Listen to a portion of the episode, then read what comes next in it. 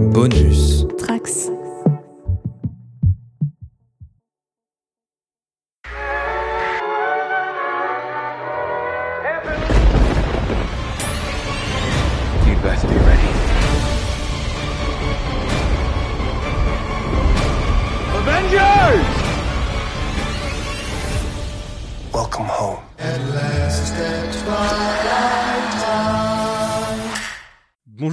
Dans YMCU pour ce 25e numéro, euh, un numéro presque anniversaire. Si on était chez Marvel, on aurait sûrement euh, des couvertures collector. Euh, toujours est-il qu'aujourd'hui, ça marque quand même la fin d'un cycle, puisqu'on va finir la première saison de What If. On sait qu'il y en aura d'autres. Ça reviendra comme Loki. Mais pour l'instant, on a bouclé une saison de 9 épisodes. Et aujourd'hui, avec moi pour parler d'une bonne tranche de ces épisodes, puisqu'on va en traiter 5, j'ai Loïc. Salut. Salut tout le monde. Re-bienvenue, puisque tu, tu n'es pas encore apparu sur What If, mais on t'avait entendu sur Non. Loki. Exact, remercie. J'ai Manon. Salut Manon. Salut tout le monde. Quentin, salut. Salut. Et Clément. Salut Clément. Salut Manu, salut tout le monde. Eh bien, content de vous retrouver pour euh, débriefer de cette première saison et savoir si euh, elle a servi à quelque chose ou non. Euh, on va en reparler. Et euh, pour commencer, bah, Loïc, je disais qu'on t'avait pas entendu encore. Et euh, avant qu'on traite les cinq derniers épisodes de la saison, qu'est-ce que tu avais pensé des débuts de la série, toi? Alors, le concept de What If, euh, que ce soit en version papier ou en version animée, et on l'a déjà vu dans des films, notamment des films liés au, à l'univers d'ici, c'est quelque chose avec lequel j'ai beaucoup d'affinités depuis très très longtemps, donc je suis quand même très bon public par rapport à ça, et je suis assez conquis à la cause. Euh, vous l'entendrez peut-être euh, au, fur et à mesure de mes avis. Il y a peu d'épisodes que j'ai pas aimés, en tout cas sur les, euh, les quatre premiers. Évidemment, celui de Doctor Strange, celui de, de l'agent Carter sont vraiment excellents, mais j'ai trouvé que dans l'ensemble, alors quand le sujet me parle moins sur des personnages que j'aime moins, comme l'univers des Gardiens de la Galaxie, ben je peux dire qu'il m'a un peu moins intéressé, mais je le trouve quand même toujours honorable et très intéressant. Donc euh, sur ce début de saison, moi j'étais euh, plutôt ravi. Je peux pas dire non plus que c'est il y a une attente comme euh, pour Loki ou pour les autres séries du MCU. Voilà, mais c'est le petit bonbon du mercredi après-midi. Ok. Et t'as un épisode préféré parmi les quatre, du coup? Parmi les quatre premiers, Ouais. moi je, je suis très fan du tout premier avec avec Carter quand même. D'accord, très bien. Ouais. Euh, eh ben écoutez, on va, on va direct embrayer sur euh, les, cinq épisodes euh, qui finissent la saison, en commençant du coup par le milieu de saison, et c'est moi qui vais le présenter. Ça, vous verrez, on est cinq, il y a cinq épisodes, c'est très malin, chacun va en présenter un. Et, et on commence avec quelque chose qui était très attendu, puisque c'est tout simplement What If Zombie, il s'appelle juste comme ça en VO, What If Zombies. Un épisode toujours réalisé par Brian Andrews, qui a réalisé toute la saison, et écrit par Matthew Chauncey, qui avait écrit le deuxième sur Star-Lord et coécrit le troisième euh, sur le- le- les Vengeurs qui se sont éliminés les uns après les autres.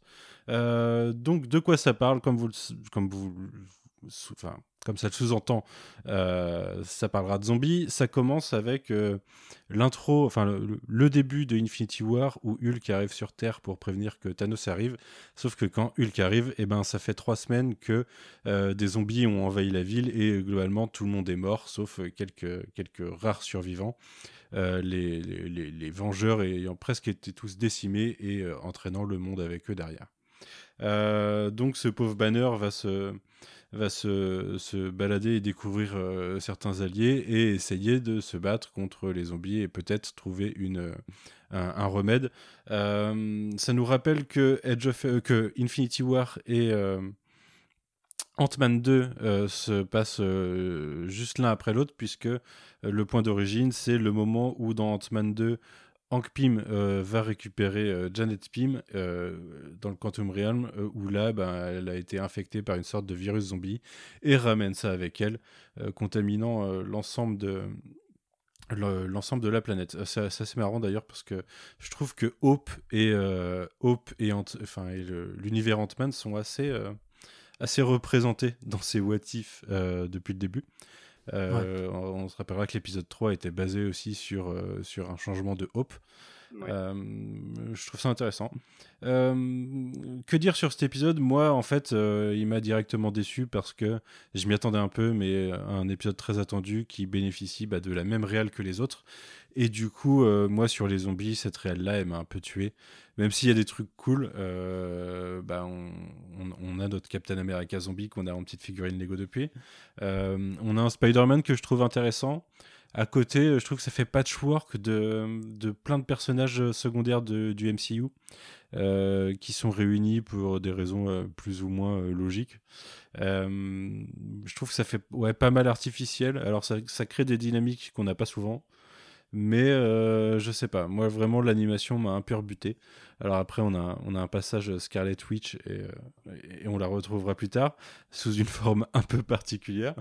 Mais, euh, mais on, on, comprend qu'elle est quand même toujours considérée comme ultra puissante parmi les super-héros de ce monde quand même.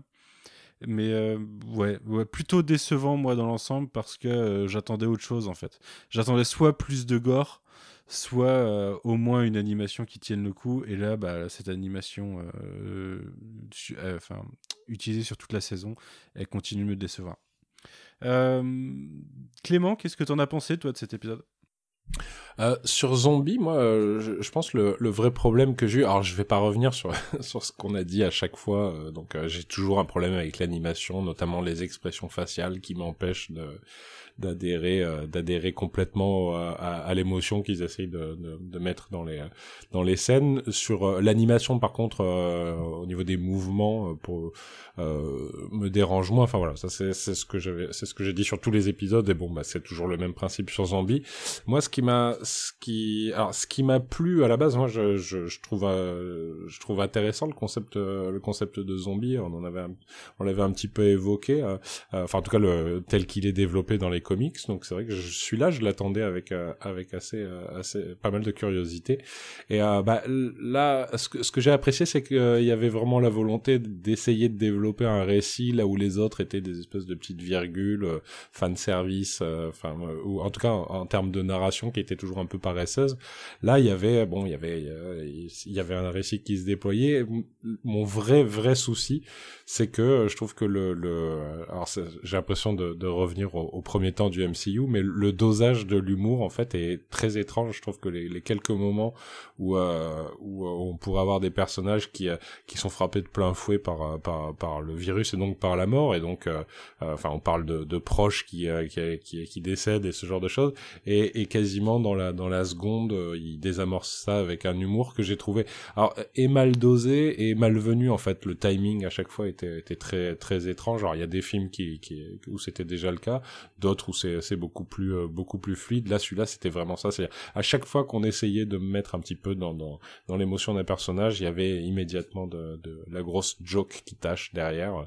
Donc c'est vraiment vraiment un des épisodes les plus oubliables pour moi. J'ai beaucoup de mal à me à me rappeler d'ailleurs. Enfin, il y a, y a, quelques quelques images fortes euh, qui qui restent. Le, enfin, Scarlet Witch, euh, euh, c'est Hope qui qui qui à un moment prend, enfin aide aide le groupe, ce genre de choses, mais mais, très, très peu de souvenirs. C'est vraiment un de ceux que je retiens le moins sur tout le lot. Quoi. Ok. Quentin, qu'est-ce que tu en as pensé, toi? Eh ben, pour moi, euh, ça a été la... une bonne surprise cet épisode. Je pense que hum, euh, c'était celui qui m'intéressait le moins sur le, sur le papier avant, de, avant le visionnage. Euh, je suis vraiment pas fan de, de Marvel Zombies en comics ou de DC's de, chez, chez DC Comics. Et euh, finalement, je trouve que ce côté, euh, cette équipe-là de, de, second rôle, elle marche super bien. Moi, je me suis vraiment pris sur cette aventure-là, en fait. même si je trouve qu'au final, ils n'arrivent pas à faire grand-chose de très intelligent avec les zombies en eux-mêmes. Euh, je trouve que cette petite aventure, euh, je me suis vraiment laissé prendre au jeu, comme sur le deuxième épisode en fait. Euh, c'est peut-être aussi parce que j'ai beaucoup d'affection pour, pour les personnages choisis. Typiquement, si on m'avait demandé de faire une, une espèce d'équipe un peu de, de seconde zone avec un peu quelques bras cassés et quelques autres persos moins connus comme ça, j'aurais choisi. Enfin, je trouve ça super. J'aurais moi choisi certains d'entre eux pour, pour ça et je trouvais ça vraiment chouette. J'aime beaucoup, beaucoup. je vous l'ai déjà dit, Ant-Man et, et, Paul Rudd et là tout ce délire avec la tête et tout, je, je suis super client. Et c'est con comme tout, mais je trouve que, je trouve que ça marchait bien. C'est peut-être aussi parce que c'est un des épisodes sur lequel on retrouve le plus de de doubleurs, j'ai l'impression, et ceux qui ne sont pas là, on en reparlera plus tard, mais pour ceux qui ne sont pas là, ça me choque pas. Euh, parce que là, typiquement, le, doubleur qui, double Tom Holland euh, fait un super boulot, je trouve. Et, euh, du coup, j'ai trouvé ça. De replacer ça dans le contexte au moment d'Ant-Man 2 et de, Infinity War, comme tu l'as précisé, et, le, ce rythme assez effréné comme ça, avec la quête, le but à la fin de l'épisode, tout, tout, du long, on n'a pas le temps de se poser. Il y a justement beaucoup de vannes et. Je crois que comme il est arrivé assez tard dans la saison, j'étais déjà dans, dans l'optique de, que de toute façon tous les épisodes seraient effectivement pas très pas très jolis. Il y aurait tous de toute façon cette animation là, donc j'avais déjà fait le, le, le, deuil là-dessus et, et moi j'avais vraiment eu parce qu'en en fait je suis en train de me dire que j'avais pas j'étais pas là pour les épisodes 3 et 4 euh, que j'ai vraiment pas aimé. Et du coup après les épisodes 3 et 4 que j'ai personnellement pas aimé du tout et là euh, avant d'attaquer ça comme je vous ai dit j'ai vraiment pas envie de voir des zombies bah finalement c'était une très bonne surprise. Euh, je pense que si je devais les classer ce serait peut-être un de mes étrangement un de mes préférés ouais. Ok très bien Manon, de quel côté tu, tu te places, toi? Eh ben, je suis dans un endroit un peu chelou. Euh, je, pense que je suis un peu à mi-chemin entre Quentin et Clément. Euh, du côté de Quentin, parce que comme lui, je trouve qu'on a un peu pris des personnages que j'aime bien de l'univers Marvel, on les a tous mis ensemble. Et on n'avait pas eu forcément ce genre de d'interaction où ces personnages qui interagissaient beaucoup et j'avoue que de ce côté-là je me souviens avoir euh, avoir euh, passé un beau moment du coup parce que je trouvais que les dynamiques fonctionnaient bien. Et notamment euh, ça a été précisé mais le Spider-Man de cet épisode je crois que c'est toi qui le disais il est quand même euh, plutôt cool. Après je me place du côté de Clément dans le sens où en, vrai j'ai oublié plein de choses dans l'épisode je pense que c'est un de ceux qui me reste le moins en tête. Et du coup ben c'est quand même ça, ça, veut quand même dire ce que ça veut dire c'est que je suis pas sûre que ça avait grand chose à raconter et, comme visuellement euh, il n'y a jamais grand chose de marquant parce que soit c'est pas beau soit ça manque d'idées mhm. c'est donc voilà après je vais pas répéter ce qui a été dit mais euh, il y, a, le truc de moi aussi j'ai beaucoup aimé Paul Rudd dans cet épisode et, euh, et le délire de la tête c'était plutôt pas mal mais je sais pas ouais toujours pas emballé, mais malheureusement, je risque de me répéter ce soir. ok, très bien. Loïc, pour finir, qu'est-ce que tu as pensé, toi, de cet épisode? Alors, pour, pour, parler de cet épisode, en fait, il faut que je revienne sur quelque chose que vous aviez dit dans, dans un des épisodes précédents, et euh, Clément vient d'en reparler, c'est l'animation. Mhm. Euh, si je n'ai pas eu de problème sur les premiers épisodes, au fil du temps, la problématique de, visage et d'émotion euh, dont Clément parlait, j'ai commencé à la ressentir. Et sur cet épisode, principalement.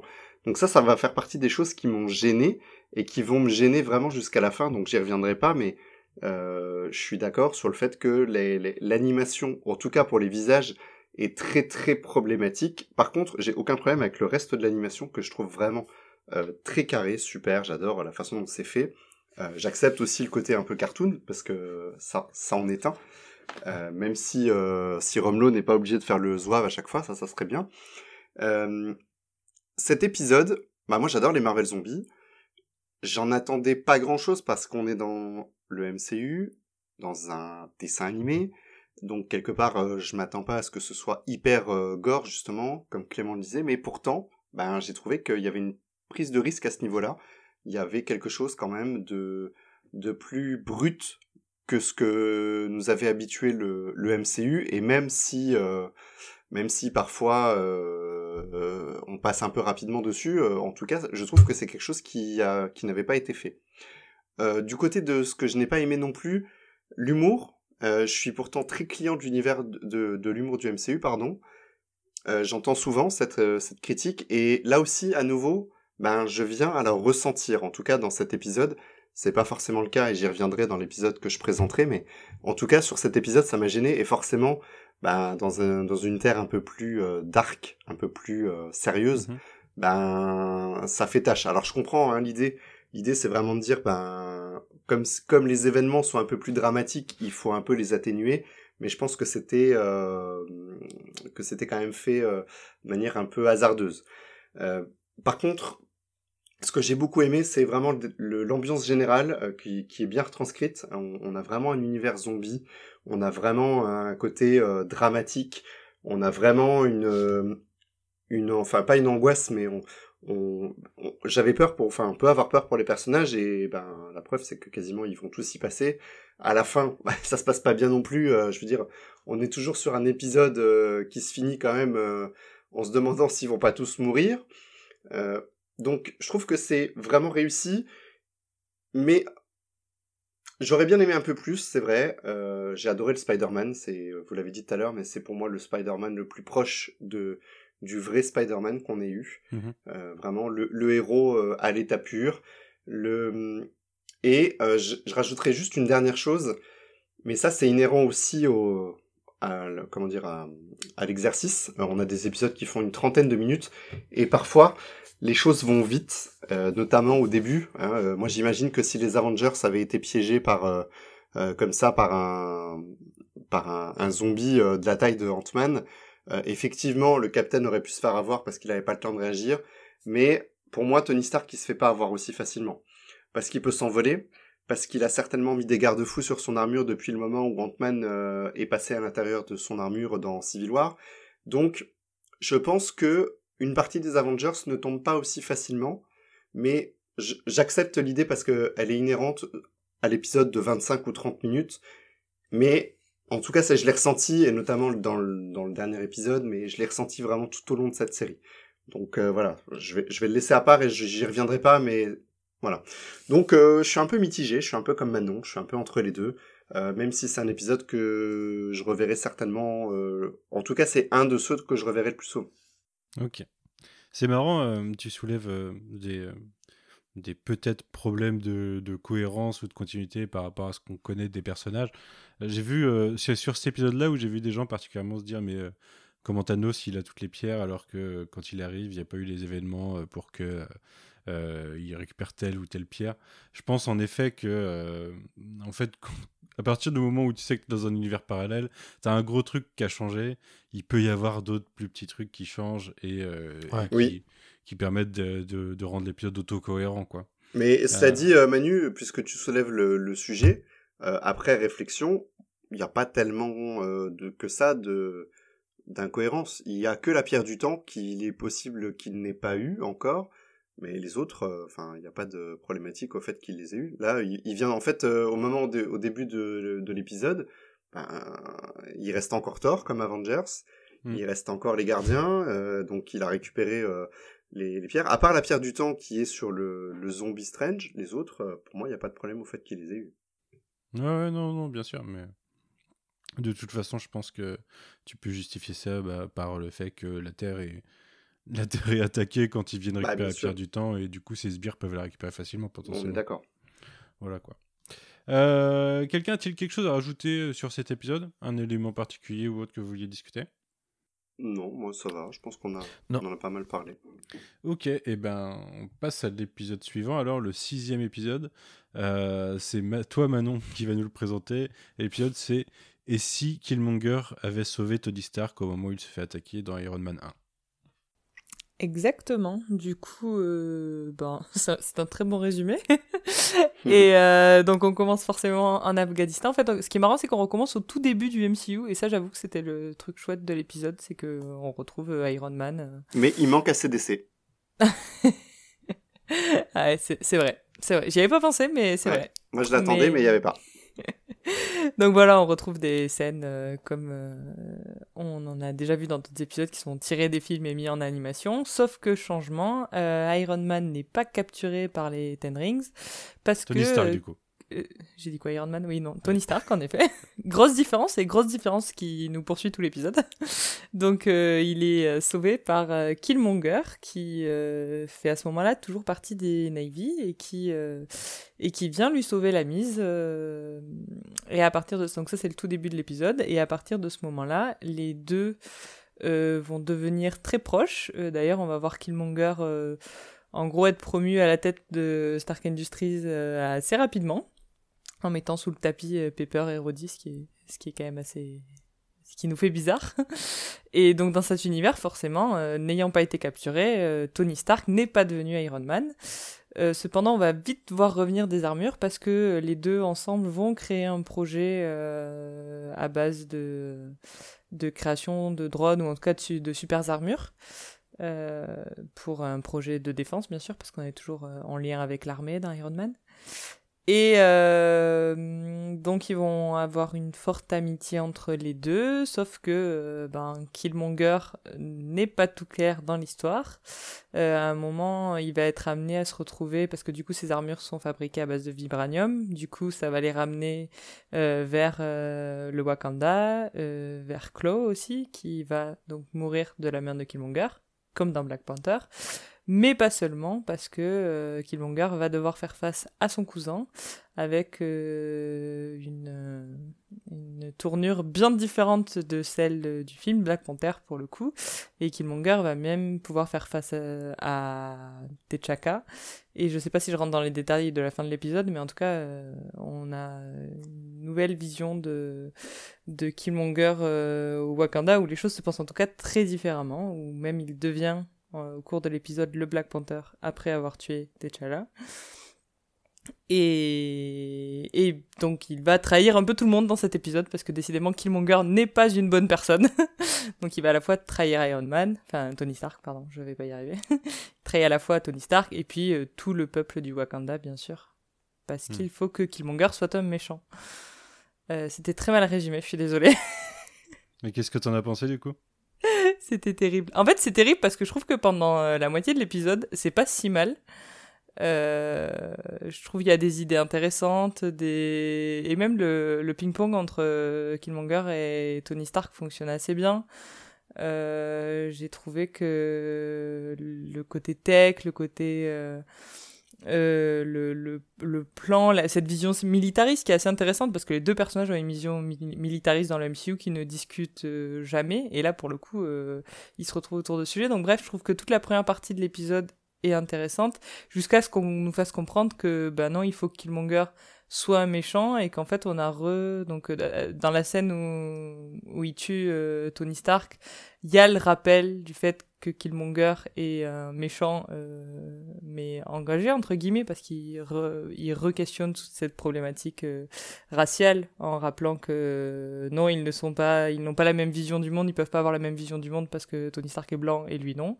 Et du coup, ça questionne les États-Unis, sauf que c'est encore un sujet qui est abordé à ce moment-là, sauf que derrière, ben en fait, ça refait la même erreur que le film Black Panther, voire en pire, je trouve, parce que vraiment... Euh, il y a rien à sauver dans ce Killmonger. Euh, la enfin, le voir tuer T'Challa, je trouve ça assez violent en vrai. Et, euh, et, et, le fait qu'il trahisse tout son peuple, moi je trouve à la fin, euh, au niveau du Wakanda, il arrive même pas pour. Euh, enfin, moi j'ai pas l'impression qu'il arrive avec un plan. je sais pas pour ah j'ai l'impression qu'au cours de, de l'épisode, on, on perd. ouais, voilà. pas de s'ouvrir en tout cas. Ouais.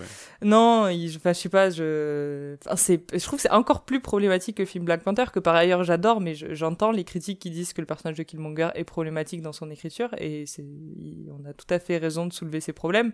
Mais donc c'est déjà embêtant dans le film Black Panther, mais là j'ai trouvé que c'était pire au sein de l'épisode, et en fait je trouve ça dommage parce que le What If c'était l'occasion ou jamais de bien traiter toutes les problématiques du personnage de Killmonger, et en fait on fait tout l'inverse au sein de l'épisode. Du coup, c'est vraiment un potentiel gâché et du coup, c'est sûrement l'épisode qui m'a le plus énervé alors que qu'il y avait plein de choses à faire avec. Donc, euh, je crois que c'est c'est ma plus grosse déception sur la série parce que parce qu'encore une fois, la première partie pouvait promettre des choses beaucoup plus intéressantes et hmm, je sais pas, je sais pas qu'est-ce qui leur est passé par la tête.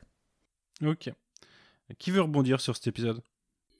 Moi, je veux bien parce que j'ai un avis qui, euh, qui croise pas mal celui de Manon, en fait, euh, sur cet épisode. Enfin, à moins que quelqu'un veuille, euh, va y passer. Non, on va tout se passer, mais vas-y. D'accord. Euh, moi, je suis assez, enfin, je suis du même avis que Manon sur euh, sur les bonnes idées en fait. Cet épisode, moi, euh, et, je suis aussi du même avis que Manon sur la déception en fait, euh, dans le sens où cet épisode, quand il est parti, j'ai vraiment cru qu'on allait assister en fait à une, enfin, en termes d'écriture, à quelque chose qui s'approchait du 4, c'est-à-dire pas quelque chose basé sur sur le rythme, sur sur une intrigue trépidante ou sur des combats des combats incessants, et que ça allait plus se concentrer sur les personnages. Et, et honnêtement, je trouvais que le, le, point de départ était, enfin, de la rencontre, pardon, Killmonger, Tony Stark, elle était, elle, était hyper riche de plein de choses et notamment de deux axes. Moi, je trouve que il y a la rencontre quand même de deux des personnages du MCU qui ont des qui ont des daddy issues gros comme la tête de Galactus, quoi. Enfin, c'est c'est c'est vraiment des personnages qui ont un problème avec euh, l'héritage que leur a laissé leur père et euh, et finalement ça ils s'en servent quasiment jamais. C'est euh, c'est toujours, enfin c'est c'est évoqué au détour d'un dialogue. Euh, je sais plus, je crois par Tony, par Tony qui dit oui, euh, moi aussi mon paternel, ceci cela. Mais mais c'est c'est intéressant parce que c'est, je trouve c'était des personnages qui avaient plein de choses à se dire dans justement donc dans ce dans ce rapport qu'ils ont à, à, cette image du père qui qui plane au-dessus d'eux, qui qu'ils ont connu sans connaître, qui leur a laissé un héritage compliqué et tout. Et et donc c'est vrai que finalement ça s'est pas traité. Donc ça j'ai trouvé ça un peu dommage. Et l'autre truc c'était euh, alors ça, ça renvoie, encore une fois, c'était, je pense, c'est une des premières discussions qu'on a eues euh, en MP sur Twitter avec euh, avec Manu à propos de à propos de des films à propos du film Endgame. C'est que moi, j'ai toujours eu une, enfin, c'est pas une théorie, hein, je pense que c'est partagé par plein de monde, mais que sûrement le plus grand méchant de, du MCU finalement, c'est c'est Tony Stark. C'est quand même, il est il est alors il est pas méchant dans le sens où c'est pas c'est pas un méchant volontaire, mais c'est quelqu'un qui enfin qui est extrêmement destructeur et, et comme disait Manon Là, on a deux personnages qui sont des, militaristes convaincus. Tony, euh, n'ayant pas vécu ce qu'il a vécu, reste un vendeur d'armes. Euh, et de l'autre, on a, on a quelqu'un qui les utilise. Donc, il y avait, il y avait un truc qui était, qui était assez intéressant. Et moi, je me, j'ai, j'ai cru, j'ai espéré pendant un moment dans l'épisode, en fait, qu'on allait voir un Tony qui, plutôt que d'avoir l'influence de, alors je suis désolé, je me rappelle plus le nom dans le MCU du, euh, du, du docteur avec lequel il est enfermé dans, dans les caves des, des, des Ten Rings. C'est ça, euh, qui qui qui est une boussole morale qui fait changer Tony en partie au début et puis ensuite il continue au contact au contact des autres héros qu'il va rencontrer à devenir un petit peu meilleur même s'il il a toujours ses fantasmes de de, euh, de contrôle qui euh, qui mettent en péril euh, enfin les Avengers voire la planète entière. Et, et je, trouvais intéressant justement d'avoir la possibilité de montrer un Killmonger qui serait enfin qui était un petit peu enfin un petit peu manipulateur dans le dans le film Black Panther et de le voir pousser enfin pousser Tony, enfin, je m'attendais à ce qu'il pousse Tony Stark en fait à devenir une, une mauvaise version de Tony Stark, pour, pour être cliché, mais en tout cas à le pousser en fait à, à, à céder à ses fantasmes de, de, de contrôle absolu, d'armée de robots euh, à la surface de la Terre et tout. Et, euh, et ben finalement non, c'est raté aussi. Euh, ben, on, on, récupère un Killmonger qui, euh, qui, qui au fur et à mesure de l'épisode devient de plus en plus bas du front, au point effectivement que son plan, son plan final pour pour conquérir le Wakanda, il est, il est quand même, il est quand même pas terrible. Et et puis qui dessoude tout, enfin qui, assassine tout le monde comme un petit peu comme dans le film quand il quand il agressait euh, euh, cette pauvre vieille dame dans euh, les caves du, Wakanda. Donc pour bien nous dire c'est un méchant et un Tony Stark qui sans raison valable non plus tout d'un coup se découvre une vocation de héros et essaye. Enfin bon, en général ça finit toujours mal pour Tony dans les épisodes de What If, donc celui-ci ne fait pas exception. mais voilà, enfin je, trouvais que il y, avait vraiment une promesse qui était super intéressante de faire comme dans le 4 un épisode très, enfin, basé sur qu'est-ce que pourrait, euh, euh, ce qui est le principe du Wadif, qu'est-ce que pourrait devenir le tel ou tel personnage si un événement déraillait, et finalement, en fait, tout rentre sur euh, sur les rails, sur les rails du, du du MCU classique pour finir par un épisode qui effectivement, j'ai trouvé extrêmement décevant. Ok. Loïc? Alors, je sais pas si vous faites des classements des films, des séries du MCU, mais moi j'en fais un que je tiens un jour en fait à chacune des sorties et que je Quelle motivation. Bah oui, j'aime bien. Voilà, c'est mon, petit, c'est mon petit plaisir. Et chez moi, dans ce classement, Black Panther en fait est dernier. Euh... Ouch. C'est dur.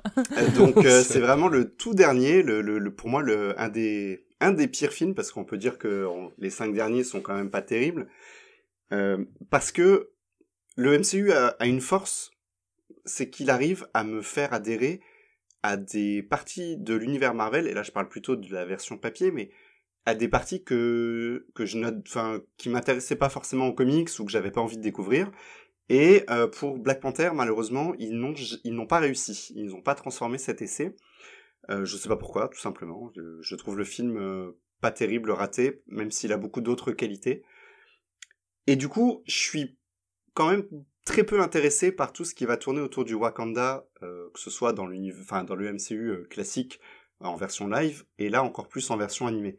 Donc j'étais content de trouver Tony puisque, bah, comme euh, comme Clément l'a dit, son sort est quand même assez souvent funeste.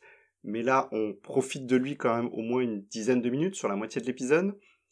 Petite précision, je les regarde en français, donc j'ai pu bénéficier des de la majorité des voix françaises qui euh, sont bien plus présentes que le, encore que le casting euh, VO, même s'il est déjà euh, très très étoffé.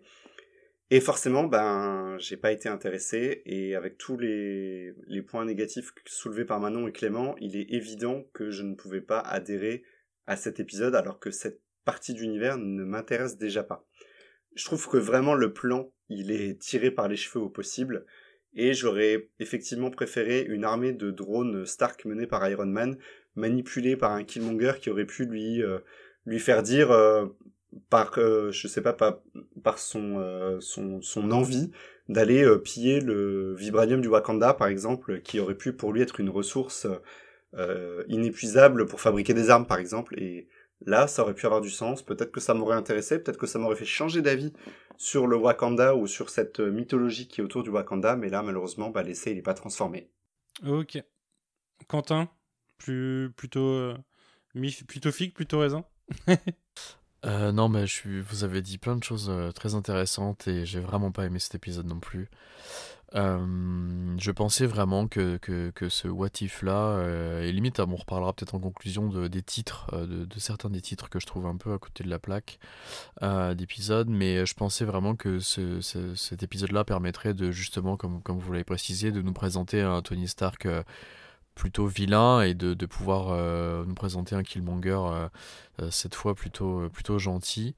Euh, je trouve que Killmonger, c'est vraiment un des personnages du MCU que, que j'aurais aimé voir plus exploité. Je trouve que c'est vraiment un énorme loupé euh, sur le film Black Panther. J'adore Michael B. Jordan et je pense qu'il y avait vraiment beaucoup de choses à raconter et à faire pardon, avec ce personnage.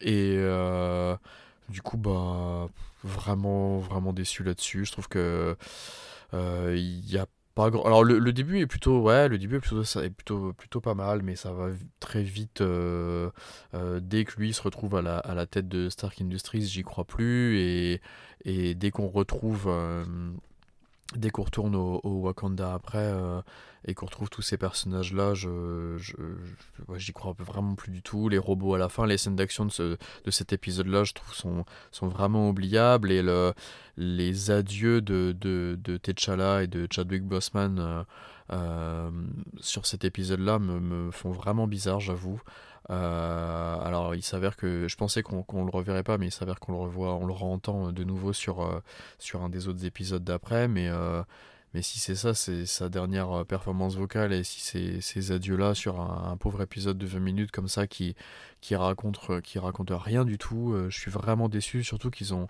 ils ont réussi à faire revenir pour celui-ci quasiment tout le tout le cast sauf euh, sauf Shuri, mais sinon il y a vraiment tout le monde qui est là et ça fait plaisir, je trouve, de d'avoir vraiment tout. C'est des grands acteurs, je trouve, qui jouent dans, dans Black Panther. je pense à Angela Bassett.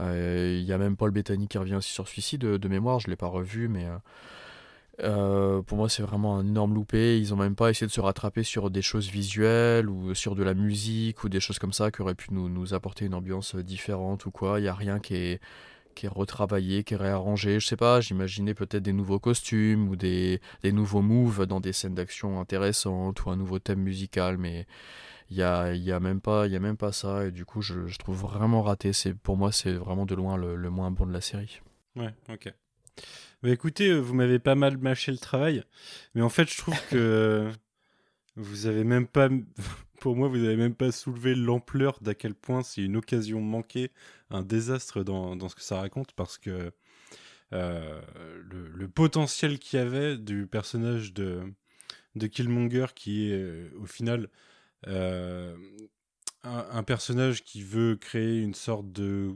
communauté et de solidarité panafricaine face à, à- un oppresseur occidental euh, historique. Et, qui, et, et là, ils ont sur un plateau le mec qui construit les armes, qui détruit tout le Moyen-Orient et probablement l'Afrique.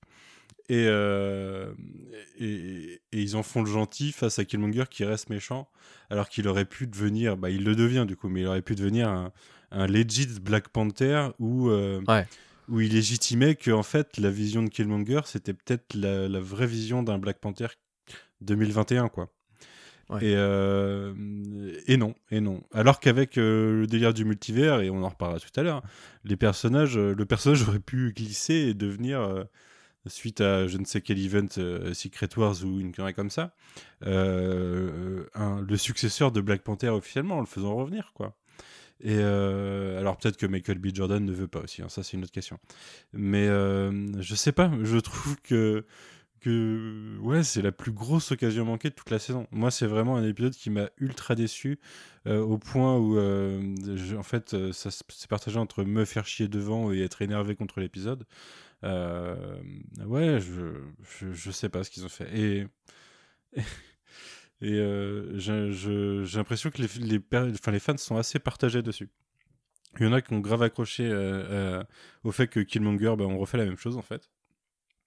Et d'autres qui, euh, qui aussi ont, ont vu une occasion manquée. Alors je sais pas, hein, peut-être que du point de vue du grand public, Disney a pris la bonne direction, mais euh, ouais, il y avait clairement autre chose à faire. Moi, c'est aussi ma plus grosse déception de la saison. On, je pense que arrivé là, euh, ouais, on va, enfin, l'épisode d'après, moi je le trouve pas reluisant, on va y revenir tout de suite, mais, mais à la rigueur, c'est pas une déception, quoi, c'est juste inutile. Mais ouais. Quelqu'un veut rajouter quelque chose dessus ou pas? Ben, je, voulais, je me demandais si euh, certains d'entre vous avaient pris le temps de checker un peu sur Twitter les avis concernant, alors la série peut-être en général, mais aussi à ce moment, au moment de cet épisode. Bah, je sais que j'ai un, j'ai un pote très fan de Killmonger, euh, que certains d'entre vous connaissent peut-être, sur, sur, sur Twitter au moins, Fabrice, s'il nous écoute. Euh, lui a adoré l'épisode, alors que c'est vraiment un, un grand fan du Killmonger version MCU. Donc euh, peut-être que peut-être qu'il accroche à cette vi- vision de Killmonger euh, que, que l'épisode présente. Mais euh, non, d'une façon générale, j'ai plutôt eu l'impression que les gens étaient déçus. D'accord. Ok. Bah, Je je, me trompe je, peut-être, je me hein, posais la question, c'est vrai que souvent, alors c'est pas bien ce qu'on fait, mais ça donne quand même une, tendance, une indication un peu sur un, sur les, comment dire, les, les phénomènes pop, euh, de- sur ce que le grand public peut en penser. Donc euh, c'est pour ça que je posais la question. Mais je, je préfère pas me mouiller, hein. je j'ai pas le j'ai pas l'indice Rotten Tomatoes du truc. Quoi.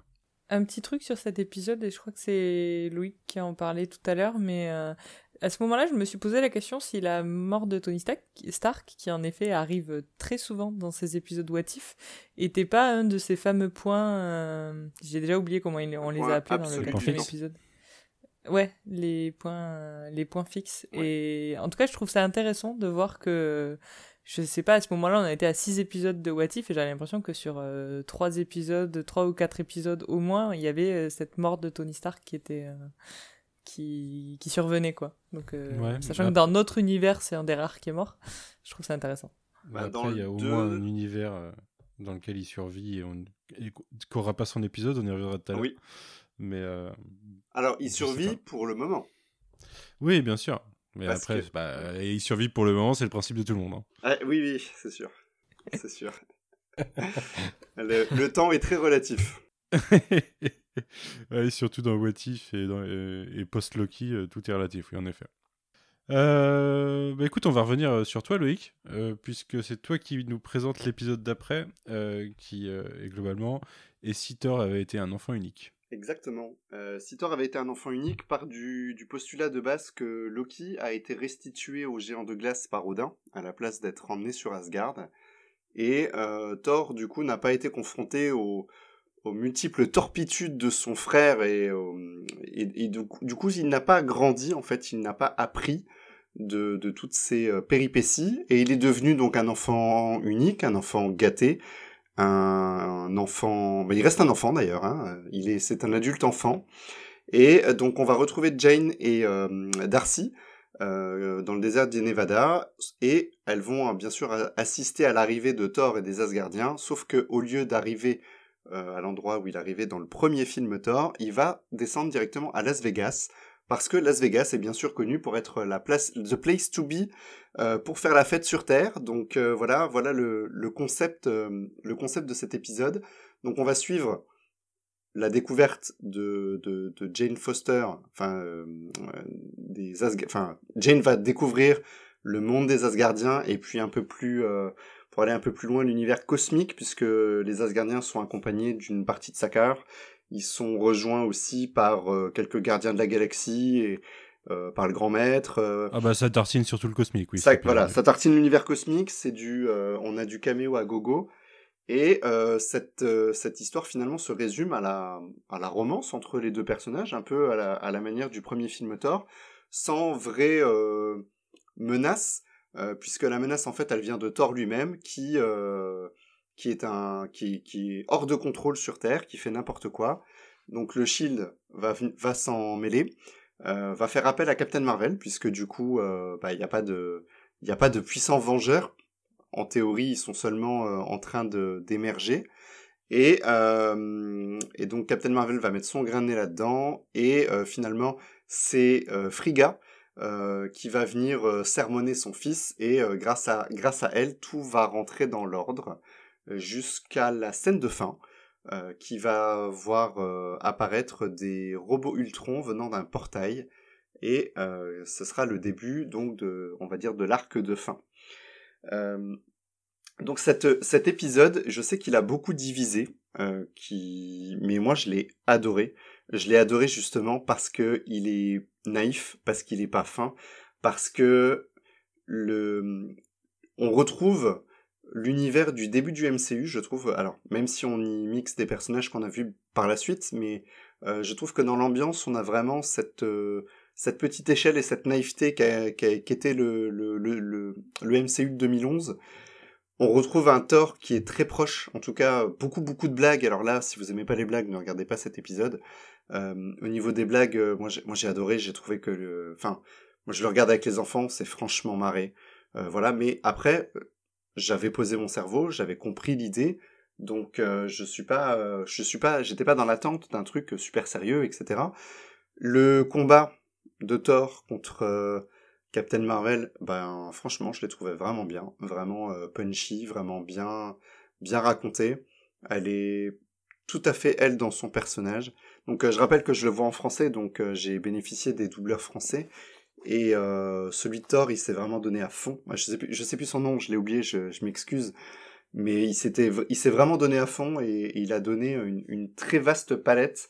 Donc peut-être que c'est un des épisodes que je regarderai en VO pour euh, apprécier le travail de Chris Hemsworth, qui euh, lui normalement se donne aussi beaucoup.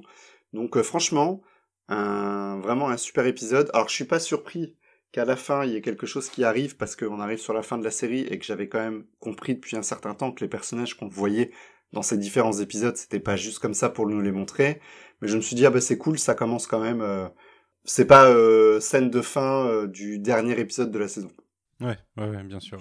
Donc voilà. C'est marrant que tu, tu précises que tu vois ça avec tes enfants parce que du coup, c'est vraiment un épisode où tu vas pas l'apprécier pareil si tu le regardes juste en tant qu'adulte ou avec des enfants. Parce alors, que oui, j'imagine qu'avec des enfants, tu peux te marrer. Quoi. Je, alors, en toute sincérité, Manu, si je l'avais regardé tout seul, je me serais marré pareil parce que cette Vraiment, l'humour a fait mouche.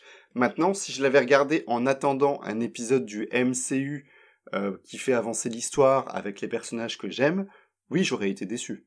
Mais clairement, j'avais compris que c'était pas le but de ni de cette série forcément, et encore moins de cet épisode. Ok. Donc euh, souvent notre euh, déception vient de notre attente. Je te le fais pas dire. Clément, t'avais de l'attente justement dessus? je te soupçonne de me lancer exprès en premier sur celui-là parce que tu sais que ce qui va suivre va être sanglant. je pense que j'aurais lancé n'importe qui, ça aurait été sanglant. Il y a du sel, il y a du sel, il y a du sel. Non, mais alors, euh, je, je, suis embêté parce que moi, je suis vachement touché par euh, par euh, par ce que dit ce que dit Loïc sur sur la manière qui, enfin, sur le fait qu'il le regarde avec ses enfants et tout.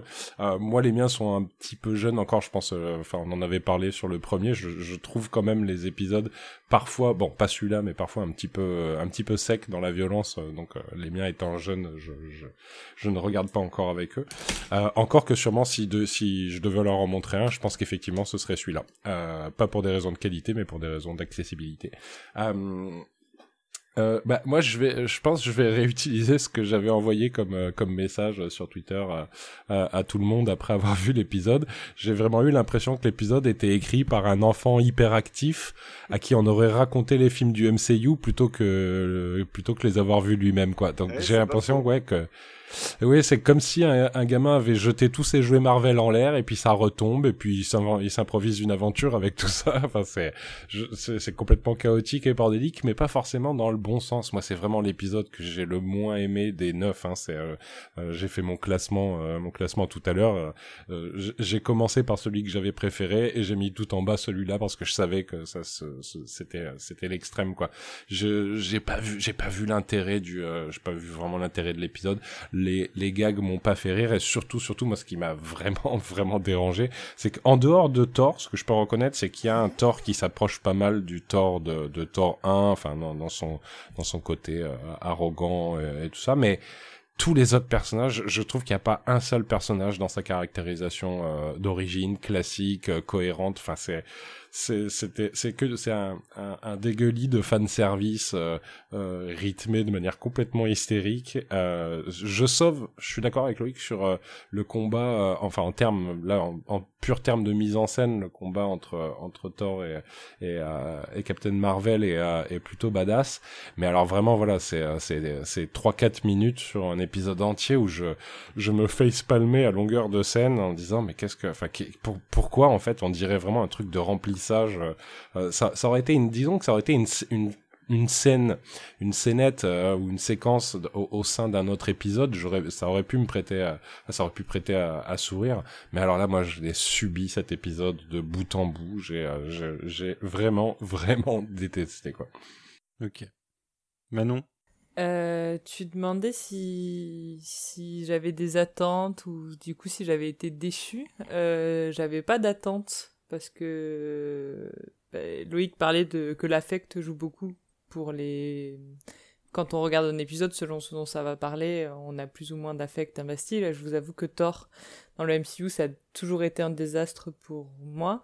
Le personnage de Thor, pas forcément son univers, son univers peut m'intéresser, mais le personnage de Thor, y compris dans Thor Ragnarok, je ne l'aime pas. du coup, euh, je partais pas vraiment avec un bon a priori, mais l'avantage c'est que je partais pas avec des attentes.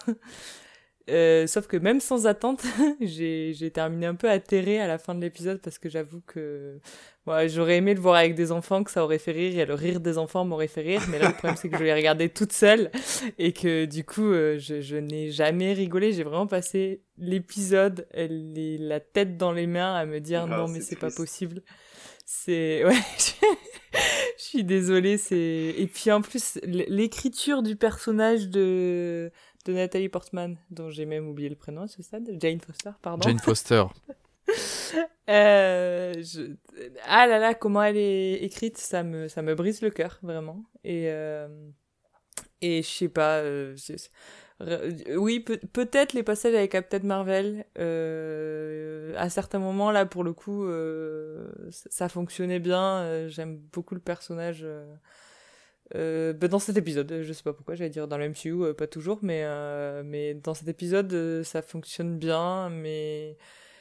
ouais, non, il n'y a pas grand chose à. Même Friga, même. Mais ouais, c'est vrai que ça a été écrit. Je trouve que tous les personnages sont. Alors, bah, on est dans un univers what mais je trouve qu'en fait, il n'y a pas seulement.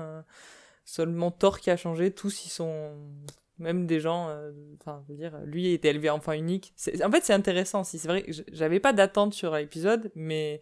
mais en vrai, je trouve que l'idée est intéressante et notamment qu'est-ce qu'on fait avec le personnage de Loki. Et genre, je trouve que même ça, ça tombe complètement à plat euh, parce que du coup, quand j'ai commencé l'épisode, euh, j'avais pas d'attente sur le personnage de Thor, euh, enfant unique. On voit très vite que ça va être un enfant pourri gâté qui va être encore plus insupportable qu'avant. Ça, pour le coup, c'était un peu obvious et je savais que ça allait pas m'intéresser, mais quitte à ce que Loki existe quand même dans cet univers, je me suis dit, est-ce qu'on va faire quelque chose d'intéressant de Loki? En fait, ça, pour le coup, c'était décevant. Mais parce que j'aime le personnage de Loki et que ça, ça m'intéressait. Donc, euh, donc non, je, ouais, je, c'était, lui, je l'ai vraiment trouvé long pour le coup. On parlait des longueurs d'épisodes, je, mais pas long parce qu'il se passait plein de choses. euh, Ce qui est peut-être pour ça que j'ai trouvé en... tout à l'heure, je parlais du dernier épisode que il me semblait était beaucoup plus long, mais peut-être que parce que là pour le coup il se passe tellement de choses que j'avais l'impression que c'était long, mais là je l'ai trouvé long juste parce que parce qu'il se passe rien et que C'était ça long prend du temps. psychologiquement, quoi. Ouais, c'était long psychologiquement. Voilà, je, je, je m'excuse pour les gens qui auraient aimé cet épisode. Et donc à Loïc qui a aimé cet épisode. Et Mais ça n'est vraiment nous. pas mon cas. Toi, Quentin, euh, il me semble que tu es plutôt dans l'équipe négative sur cet épisode. Eh ben non, non, Ah euh, rappelle-toi, euh, moi j'avais vraiment bien aimé. Ouais, ouais, euh, je, rejoignais Océane, on en avait parlé juste après la diffusion, et moi je rejoignais Océane, j'avais vraiment bien aimé cet épisode-là. Euh, mais du coup, de part, c'est cool que, c'est finalement, c'est c'est- cool que tu me demandes euh, après, avant toi et, après les autres, parce qu'en fait, je l'ai aimé pour les raisons évoquées par un, par, par un peu tout le monde. Je rejoins vraiment Clément sur, sur le côté bordélique avec l'image de, de, l'enfant qui, qui mélange tous ses jouets. Et en fait, c'est ça que j'ai aimé dans celui-ci, peut-être un peu comme, comme, comme pour le deuxième, euh, parce qu'il y a un peu dans celui-ci tout ce que j'aime euh, du MCU. Je rappelle que Thor Ragnarok est, un, de mes, un de mes films préférés du, MCU. Et du coup, là-dedans, je suis ravi, je suis comme un gosse de, de, revoir euh, Korg, euh, le Grand Master, euh, et de, de revoir la, la, la relation amoureuse un peu, un peu bizarre de, Jane et de, Thor. Et je crois que hum, c'est intéressant, encore une fois, de, voir que cet épisode-là se place à cet endroit-là de, de la série, je trouve, parce que après l'énorme déception qui, était l'épisode 6 pour moi, et ben, je m'attendais pas à un truc aussi délire et aussi léger et marrant, parce que moi, il m'a vraiment fait rire. euh, Alors, comme un gosse, hein, vraiment, encore une fois, euh, euh, cet épisode-là, et je trouve qu'il était hyper référencé.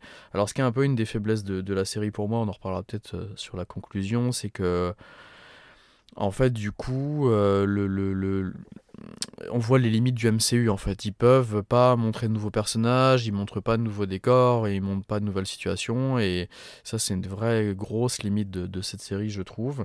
Mais euh, sur, sur le cas présent, euh, j'ai l'impression que Chris Hemsworth euh, s'éclate et, de retrouver tout, tout, ce, tout ce cosmique. moi, je me suis vraiment pris au jeu. Alors, effectivement, je rejoins Manon sur le fait que par contre.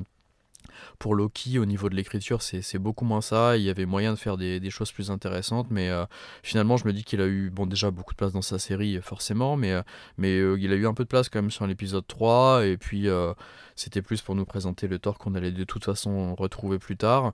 Mais à ce moment-là de la série, j'y croyais vraiment beaucoup moins. Moi, je baissais vraiment les, bras, parce que je vous ai dit que j'ai aimé l'épisode zombie, mais. Je, je sautais pas non plus au plafond et j'ai pas trop aimé les, deux précédents non plus et du coup je me suis vraiment en tête je vous en ai déjà parlé je crois dès les premières semaines mais euh, euh, cette idée de, de, nouvelle équipe on en reparlera juste après de toute façon. Et là j'y croyais plus du tout et celui-ci du coup en, en, pure histoire euh, toute seule je trouve qu'il respecte bien cette idée tout simplement du, du titre. S'il était fils unique j'ai vraiment bien rigolé j'ai vraiment beaucoup aimé ouais Ok, très bien. Voilà. Eh ben, écoutez, moi je suis plutôt euh, l'équipe, j'ai pas super apprécié. Pas super apprécié parce que euh, ouais, c'est marrant. euh, Enfin, c'est marrant. Je, je comprends le, je comprends l'idée. Faire rire les gens en lui mettant en plus une bonne tête de prince charmant de dessin animé Disney, histoire de de bien voir le, le, le Thor arrogant. bien poussé euh, aux extrêmes. Euh, moi, je suis, enfin, je trouve que ça fait vraiment trop forcing de de toute, la galaxie cosmique euh, qui vient, euh, enfin qui qui a complètement changé d'ailleurs. hein. Euh, L'univers a l'air plus pisse, rien que du fait que que Odin ait pas enlevé Lo- Loki. C'est quand même bizarre que qu'un enlèvement puisse attirer la haine comme ça à travers le monde.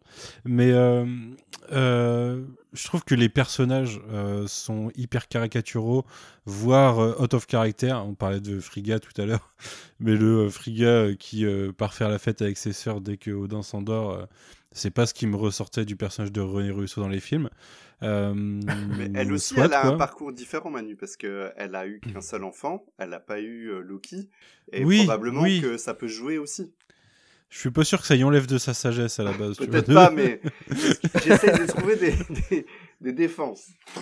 Ouais, ouais, non, mais je, je comprends. hein. Puis de toute façon, tout l'épisode a un parti pris, mais je trouve, que- je trouve que c'est vachement dommage de faire ça de Jane Foster. Ça redore pas son blason alors qu'on est censé l'avoir dans un an en, en tant que Thor, quoi. Euh, Ouais, ça, ouais. je, je- je trouve ça assez décevant. J'ai pas compris l'intérêt de l'épisode, si ce n'est à la rigueur bah, le, le côté euh, épisode drôle qui va être euh, flingué par euh, une invasion qui va globalement venir détruire le monde à la fin de l'épisode. Donc ça, crée un contraste qui, à la rigueur, peut être intéressant. Mais, euh, mais je l'ai trouvé très long, moi aussi, psychologiquement, cet épisode. Il m'a, m'a pas réjoui. Alors, euh, je me rends compte que là, on est à, à trois épisodes sur cinq euh, traités ce soir. Et euh, j'ai pas trop apprécié aucun des épisodes. C'est un peu dommage. Les deux derniers vont rattraper, vous n'en faites pas. Mais ouais, ouais. Alors, à la rigueur, ce qui est marrant, enfin, ce qui est bien, c'est que le tissu narratif qu'on espérait voir relier tout, il arrive enfin. Mais euh, je, je vais pas dire que ça arrive tard dans la saison, parce que c'est pas totalement vrai. Elle est là pour, euh, pour builder euh, sur un rythme que je trouve assez cohérent. Mais on, va- on va y revenir dans, dans deux épisodes. Il y a un épisode qui a été annulé. Ouais. J'aurais préféré que ce soit celui-là, du coup, euh, qui soit annulé. Mais euh, voilà.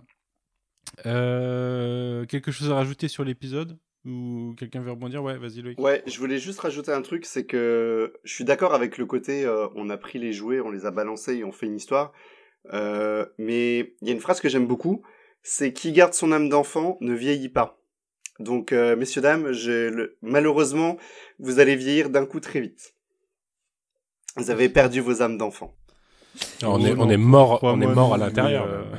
mais mais c'est pas parce que j'ai gardé mon âme d'enfant que que tout ça, que tout euh, je dois tout trouver drôle, tu vois. Non, non, d'accord.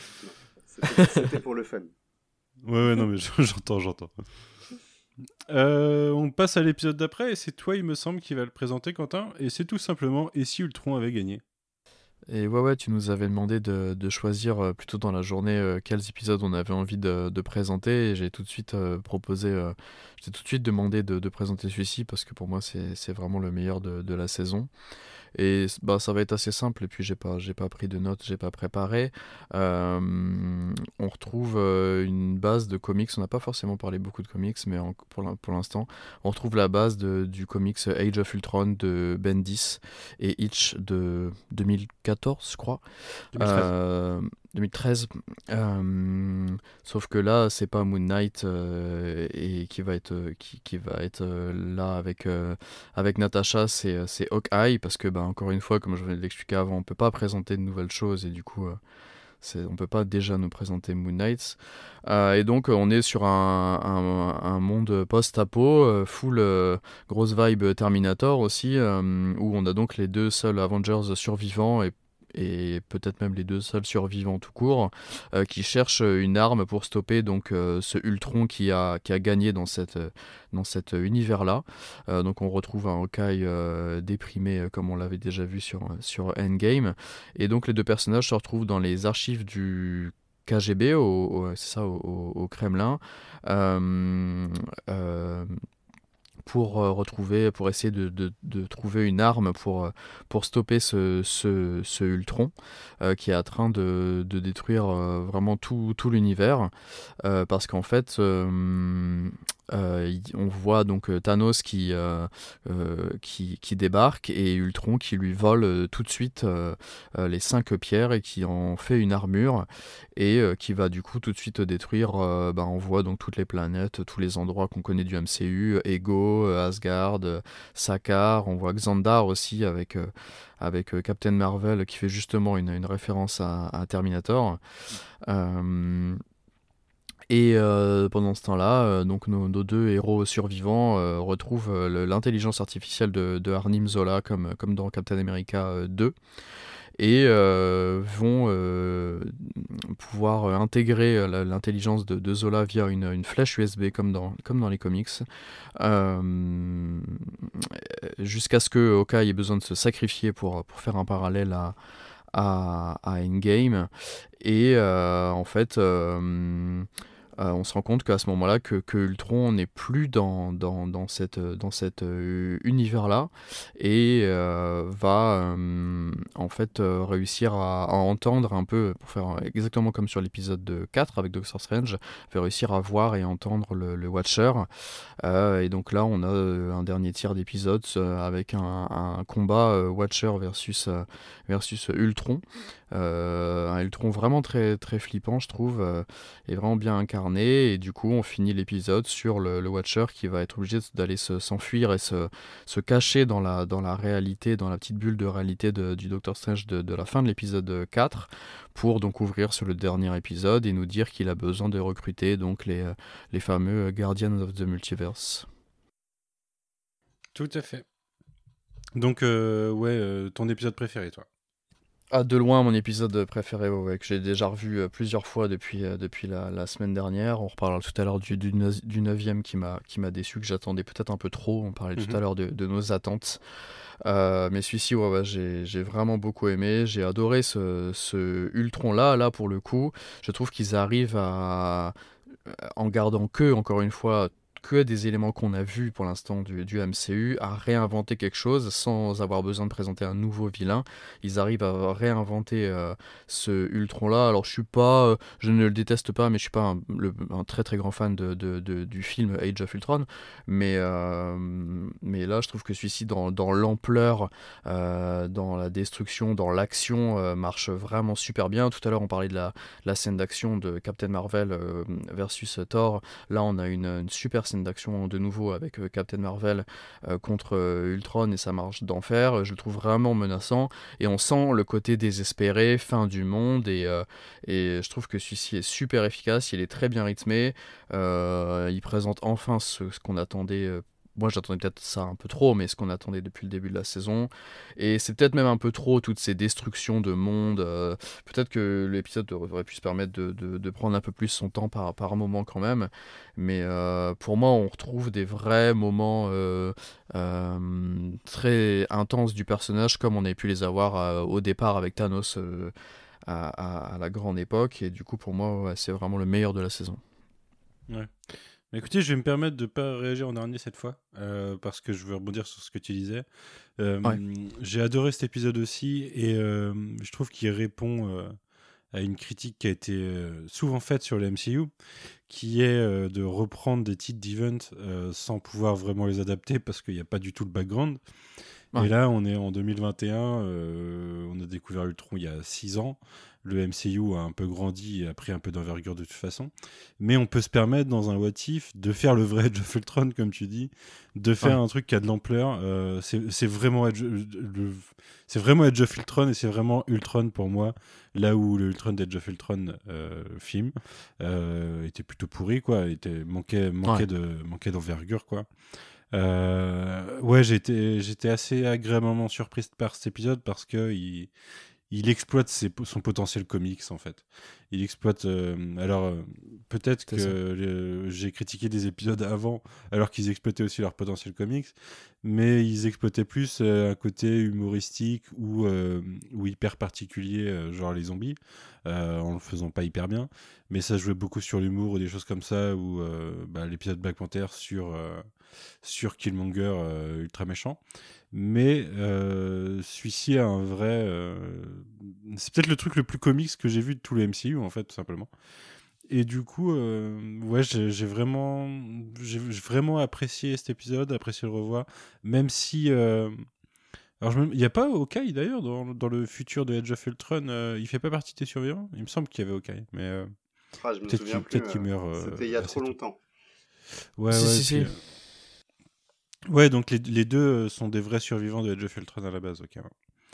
Euh, bah après, euh, ça joue pas. Edge of Ultron, il y a une histoire de voyage dans le temps et compagnie, donc ça joue pas sur les mêmes sur les mêmes tableaux non plus parce qu'il fallait pas fallait pas foutre le bordel. Mais euh, ouais, en plus, il est un- il est impressionnant parce que c'est le moment où on va traverser, euh, enfin percer le multivers, où le Watcher va se retrouver à ne pas être un personnage dans son coin, mais confronté à d'autres. Alors on découvre d'ailleurs que Strange, enfin qu'il avait déjà, euh, euh, enfin qu'il était devenu pote avec son, son pote de prison, Strange quoi. Mais mais là, on traverse des univers. Alors c'est marrant parce qu'il y en a un il y a Ultron qui fait une espèce de tête de Galactus. Je trouve l'imagerie euh, euh, extrêmement bien trouvée. Ça, nous, ça nous tease peut-être euh, du, du, futur du MCU, je sais pas, mais il y avait une vibe Galactus dans un des plans. Ouais, je suis d'accord avec toi. Qui sont... Il y en a même qui se sont posé une question de si il passe pas sur Mustafar. À un il passe sur Mustafar. Et s'ils avaient et bah, y a, on, voit un petit peu la citadelle de Vador bah dans le fond, je suis d'accord. Hein. Euh, mais euh, de là à dire qu'ils ont canonisé Star Wars dans l'univers Marvel, il y avait euh, l'interview du réalisateur il y a quelque temps qui disait qu'il avait prévu une intervention de Luke Skywalker et que Disney ne l'a pas laissé faire. Oui, ils auraient mieux fait de s'y enlever ça et de d'éviter les articles putaclic On est d'accord. à longueur de journée parce que c'était pas utile. Mais, euh, mais ouais, et puis il y a aussi l'univers où Steve Rogers devient président, des trucs comme ça. Ça permet de voir d'autres bouts d'univers qui sont assez, assez marrants ou intéressants, quoi. Euh, vraiment, euh, vraiment un bon épisode pour moi. Bah Loïc, vas-y si tu veux, enchaîne. Ouais, bah justement, on... tu, parlais de potentiel comics et je, suis, je te rejoins parce que je trouve que le MCU n'est jamais aussi bon que quand il utilise à fond les vibes comics. Et là, on est à fond dedans. Ultron, c'était une vraie déception à l'époque au cinéma. Euh, il est aussi en bas de mon classement pour la petite info, mais c'était vraiment triste de se dire on a ce potentiel de méchant qui en plus est un méchant qui pourrait revenir, qui pourrait s'allier avec d'autres, etc. Et là, ben on y va à fond.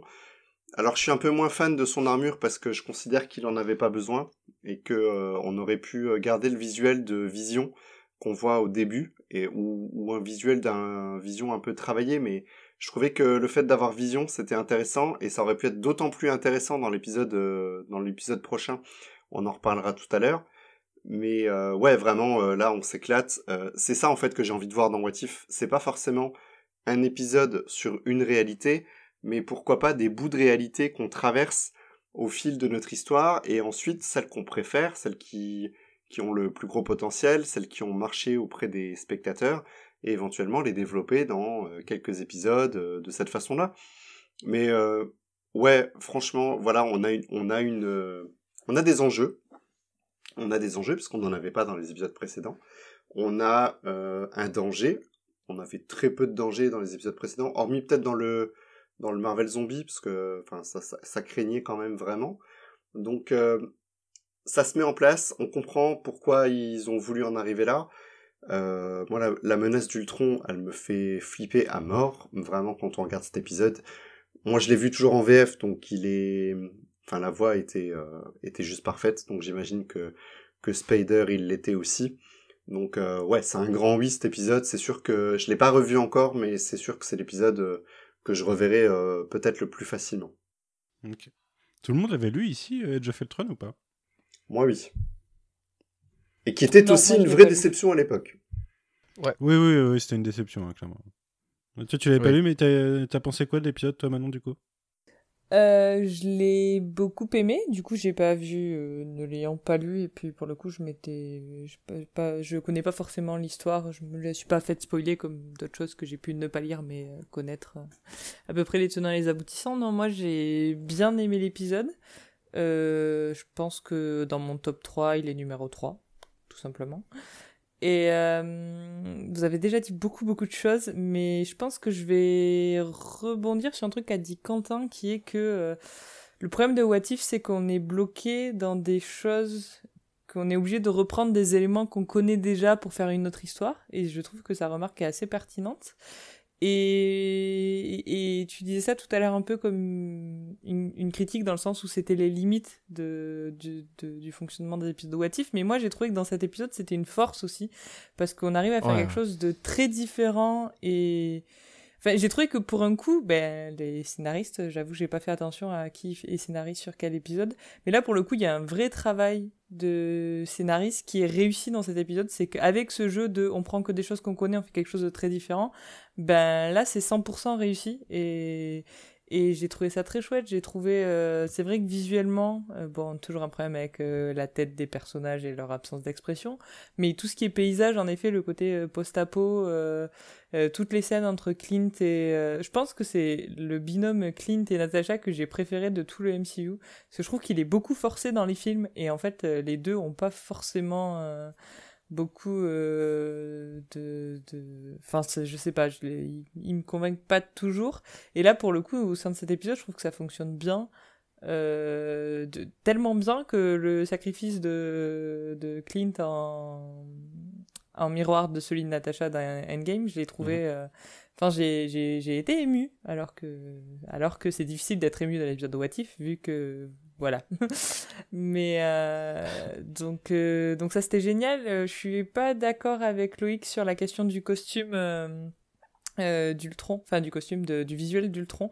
Moi j'ai surkiffé le côté vision et par-dessus hmm. par, par dessus Ultron. Même si euh, j'entends que pour l'épisode suivant, ça aurait été intéressant qu'il ait sa forme, euh, qu'il soit plus proche de Vision que d'Ultron. Mais là, en tout cas, je trouve que le mélange entre les deux fonctionne, euh, fonctionne super bien. Donc même visuellement, moi, je veux une figue de ce Ultron en Lego. Moi, moi aussi, j'allais, j'allais le dire. Et je trouve que visuellement, c'est un des meilleurs épisodes. Et, euh, et Dieu sait que depuis le début, je critique euh, beaucoup le visuel des épisodes, encore plus que leur fond.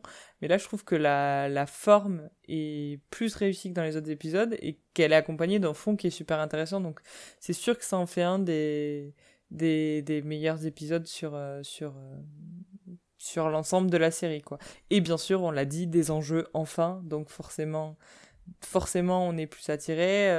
Cette échelle, plus que jamais, elle est sautée d'univers en univers. Alors, en fait, ce que je reproche à l'épisode et ce qui est peut-être qui fait que ça n'est que mon troisième dans la liste, c'est que en effet, ça va plus que jamais, ça va trop vite en fait. Et c'est vrai que c'est un reproche qu'on peut faire à plein d'épisodes où il y a beaucoup trop de scènes en accéléré. En fait, je trouve que cet épisode, finalement, son, ses limites, c'est de devoir euh, faire 25 minutes et que du coup euh, il y a des choses ça va trop vite on n'a pas toujours le temps d'assimiler tout ce qui se passe parce que justement il y a beaucoup d'enjeux beaucoup d'ampleur etc et qu'en fait ça va tellement vite qu'on est parfois un peu un, peu derrière à courir après ce qui se passe. Mais euh, mais voilà je trouve que c'est c'est un des épisodes les plus intéressants de la, de la série ça c'est sûr. Et euh, il y a un truc mm. qu'on n'a pas précisé c'est que on parle quand même de d'un danger pour le multivers complet parce que le programme d'Ultron qui est d'amener la paix, euh, donc qui l'amène à détruire la vie, eh ben là il veut l'appliquer au multivers complet. Donc quand même un sacré enjeu. Oui, oui, oui, bien sûr. Mais euh, on, repart. je pense qu'il y a des théories à avoir. Et, d'ailleurs, je ne sais pas si on en parle maintenant ou si on en parle tout à l'heure ou euh, en, bilan après. Mais je me pose des questions sur cet épisode. On y reviendra. En attendant, Clément, qu'est-ce que tu en as pensé, toi? Euh, ben écoutez, moi c'est, il s'est propulsé euh, épisode préféré euh, dès le premier visionnage. Hein. Je me suis, euh, je me suis mais alors véritablement régalé devant celui-là.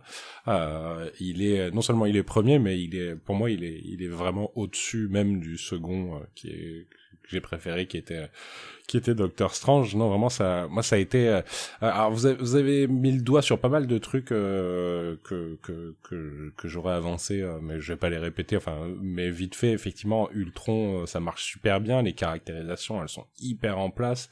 les enjeux, pour une fois, sont effectivement sont effectivement bien bien intéressants. surtout, moi, j'ai aimé que, enfin, que, que que Manu comme comme Loïc, vous vous avanciez cette idée, ouais, du de la vibe comique dans, euh, dans, dans la série. C'est vrai que moi, moi c'est, je me souviens que la première fois que j'ai eu une vibe comics dans le MCU, j'ai dû attendre puisque c'était devant Infinity War. Mais je me rappelle au cinéma voir euh, Thanos utiliser euh, utiliser la pierre de puissance pour pour atomiser une planète et la balancer en morceaux sur ses ennemis, je me suis dit voilà, là, enfin c'est, on est exactement dans ce que dans ce que le comics permet et qui fait qu'on est euh, c'est, bigger, euh, bigger, faster, stronger. Et là, tout d'un coup, un film a réussi à toucher du doigt cette vibe. Bah effectivement, c'est la même chose. Enfin les les les patates de forain multidimensionnelles qui font exploser euh, le tissu de la réalité euh, pendant la bagarre avec avec le, le The Watcher, j'ai adoré. D'ailleurs, au passage, je trouve que que ça soit son bouclier comme son armure, il y a, y, a, y a quand même une, enfin, une grosse vibe Kirby, enfin, un gros hommage que. Les pouvoirs aussi. Et les pouvoirs, effectivement. Ouais. Et ça, ça, ça m'a vachement touché parce que c'est vrai que c'est comme dans Thor Ragnarok quand sur certains décors, moi, Kirby, c'est, c'est, euh, enfin, c'est quelqu'un qui s'est, qui s'est, qui s'est imprimé dans mon cerveau euh, très jeune, quoi. Enfin, qui a des visuels qui ne ressemblent à rien d'autre. Et, euh, le fait de les retrouver là, c'était, c'était super chouette. Et alors ça, c'est sur la forme et sur le fond, moi, j'ai beaucoup aimé l'épisode parce que c'est vrai qu'il y avait quelque chose de d'hyper fort de voir ce, ce, ce Ultron qui est, qui est vraiment le personnage tragique. Moi, j'adore le moment où il est, où il est seul ça y est, il a fini, il est seul, euh, je sais plus ce qu'il dit, il dit enfin, enfin le silence ou le calme. Enfin, il a un côté très euh, euh, Elric le nécromancien qui reste seul à la surface de la terre à la fin du cycle ou ce, ce, ce genre de trucs qui sont hyper hyper dramatiques et en même temps qui fonctionnent super bien. Et en face, le Watcher qui qui se dit que finalement il a peut-être un petit peu merdé parce qu'il a attiré l'attention d'un pur ennemi sur le sur le, multivers dans son entièreté. Et, et en plus, ouais, j'ai j'ai beaucoup aimé moi tout le tout le début avec euh, avec Natasha et, Clint. Alors je, je, suis content de pouvoir apprécier Clint parce que j'ai un problème avec Jeremy Renner, donc au moins je peux l'apprécier dans dans les What If. Euh, et euh, et puis je trouve hyper badass euh, le, tout le passage Natasha avec le le, le bouclier le bouclier de, de Captain Russia. vraiment moi, c'est un, un, épisode qui m'a régalé de bout en bout et qui et voilà qui qui qui privilégie toujours l'histoire euh, plutôt que plutôt que les effets qui euh, il y a quelques touches de légèreté mais on n'est jamais dans l'humour qui vient tout désamorcer. C'est vraiment vraiment un épisode que j'ai adoré et euh, j'ai terminé l'épisode en comprenant qu'on allait avoir donc l'épisode l'épisode 9 comme une comme donc une c'est clairement une deuxième partie enfin on dirait un épisode vraiment un diptyque et ce qui fait que je me suis mis à attendre l'épisode 9 comme j'avais jamais attendu aucun épisode des Wadif précédemment. Donc euh, vraiment un, un, gros gros oui, j'ai adoré euh, adoré ce et si Ultron avait gagné. Hmm. Ok. Euh, est-ce que vous voulez que je vous propose mes théories maintenant ou, mes, ou, ce qui m'a un peu choqué? Ou est-ce qu'on parle de l'épisode 9 avant et après on y, on y revient? Vas-y, vas-y. Moi, en fait, je me pose la question de. Déjà, à qui Watu parle? Parce qu'il raconte, mais je trouve qu'il y a un changement de dialogue dans l'épisode. Euh, je me souviens que dans sa formulation, dans des épisodes précédents, il disait euh, euh, In one universe et il racontait ce qui s'était passé dans le MCU et il disait mais dans cet univers, voilà, voilà, ce qui s'est passé. Il y, a un, dialogue dans cet épisode où il dit dans, ton univers ou dans votre univers, il s'est passé ça, alors que là, il, alors que là, c'est pas passé pareil. Il y a un changement dans le dialogue où on a l'impression qu'il parle à quelqu'un. Alors je me demande si c'est euh, parce qu'il parle à Strange déjà au moment du début de l'épisode, ou s'il parle à quelqu'un d'autre, ou s'il brise carrément le quatrième mur en nous parlant. Et euh, je sais pas ce que vous en pensez, mais je me pose la question de est-ce qu'il va pas y avoir un lien assez fort entre Watu ou les Watchers en général et euh, Kang? Parce que dans la déjà dans l'imagerie euh, dans, la, colo je trouve que ça se rapproche pas mal de base mais en plus, dans, dans, dans, le, dans les dialogues, il y a des choses qui se, qui se recoupent. Euh, quand Watu dit qu'il a regardé euh, toutes les, toutes les, tout ce qui était possible, euh, tout ce qui s'était passé, tout ce qui se passera, et il est surpris quand ça change, et c'est exactement le même genre de dialogue que nous faisait Kang dans Loki, où il dit qu'il a vu toutes les possibilités jusqu'à un certain point. Et Strange le dit et, aussi. Et qu'après il le sait pas. Comment? Strange le dit aussi, ça, Manu euh, Strange, on, on devrait pas gagner. Alors, oui, j'ai pris un peu d'avance, mais il dit on, on, devrait, on ne devrait pas gagner, on ne doit pas gagner ou quelque chose comme ça. Dans le dans l'épisode, tu veux dire? Alors pas dans celui-là, dans le prochain dont on va parler. Peut-être, je sais plus exactement ce que dit Strange, mais en tout cas, dès cet épisode-là, moi, ça m'a assez choqué dans le sens où euh, vraiment il y a des, il y a de la, de la sémantique qui se recoupe pas mal, quoi. Et de toute façon, on sait que le multivers était, euh, était gardé, euh, ne, ne, s'est embranché qu'à la mort de, de Kang slash un variant de Kang dans, dans Loki. Mais, et du coup, tout ce qu'on voit là, ce sont des branches qui se sont créées depuis, même si, on le disait tout à l'heure, le concept de temps dans le MCU, faut, faut, poser un petit peu son cerveau pour réfléchir. Mais Ouais, moi je, trouve que ça se recoupe pas mal. Alors déjà, oui, euh, what, If découle de, la fin de Loki, mais euh, je sais pas. Je me demande si Watu on l'aura pas en version euh, plus physique et si cette histoire se continuera pas quand on redéveloppera Kong plus tard, en version non animée du coup. Mais quel serait son, selon ta théorie, quel serait son lien avec Kang? Bah déjà, Watu, dans What If, surveille euh, depuis, euh, depuis un endroit en dehors du multivers, surveille les différentes branches. Et ces branches-là, elles n'existent pas avant la mort de Kang dans Loki. Donc Bah de ouais. toute façon, le poste de Watu, il s'est ouvert globalement quand Kang est mort. Ouais. Et euh, et il y a une notion un peu cyclique qui est développée dans Loki. Euh, C'est-à-dire qu'en gros, euh, Kang a déjà vécu tout ça et il a vécu un cycle et là, il- on repart pour un cycle en gros dans ce qu'il raconte. quoi. Et, et peut-être que Watu est pris dans le même genre de cycle en fait. Je sais pas. D'ailleurs, pour moi, dans les comics, je suis à peu près sûr qu'il y a un Watu par univers. C'est pas un Watu qui surveille le multivers. Je crois, je dit Alors ça que là, il y a un seul Watu, du coup. Les gardiens sont euh, multiversels et pas, euh, et pas par univers, quoi. En tout Donc cas, je sais pas, je trouve ça. Comment? Celui-là. Parce qu'on a déjà vu des gardiens dans, dans le MCU. Oui, on a déjà vu des gardiens, oui. Bah oui, mais ça m'étonnerait qu'il y en ait un qui soit. euh, qui, qui, qui voit tout alors que les autres sont. Enfin, pourquoi pas, mais je trouverais ça bizarre. Enfin, ça serait se compliquer la vie pour pas grand chose. Voilà, c'était euh, c'était tout. euh, je sais pas si. euh, si vous aviez pensé à des trucs comme ça ou si euh, je vais trop loin, ce qui est souvent arrivé dans ce podcast, dirons-nous. Mais euh, je, je voulais poser ça là. Euh, On n'a pas encore atteint le point Mephisto, donc ça va. Non, toujours pas, non. C'est vrai que c'est pas On facile. n'est pas à Doctor Strange. C'est pas facile de théoriser avec cette série-là. Du, du fait justement qu'il peut se passer n'importe quoi, ben, on sait vraiment pas où ils veulent aller, quoi. Ouais, bah oui.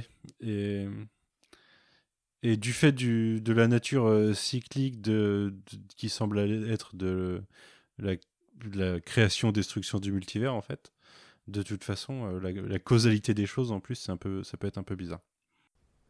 De, tout- de toute façon, je suis persuadé qu'on va voir euh, Watu au cinéma euh, plutôt qu'on ne le croit. hein. Peut-être pas dès Doctor Strange ou, No Way Home, mais je pense vraiment qu'on peut le voir arriver assez rapidement quand même. Ouais, probablement. ouais. Et pourquoi pas des Noé, on sait jamais. Ouais, peut-être. histoires ouais. de multivers. Avec Mephisto en, en bonus. Euh, très bien, bah passons au dernier épisode. Euh, Clément, c'est toi qui voulais le présenter, l'apogée euh, de, de, de cette saison.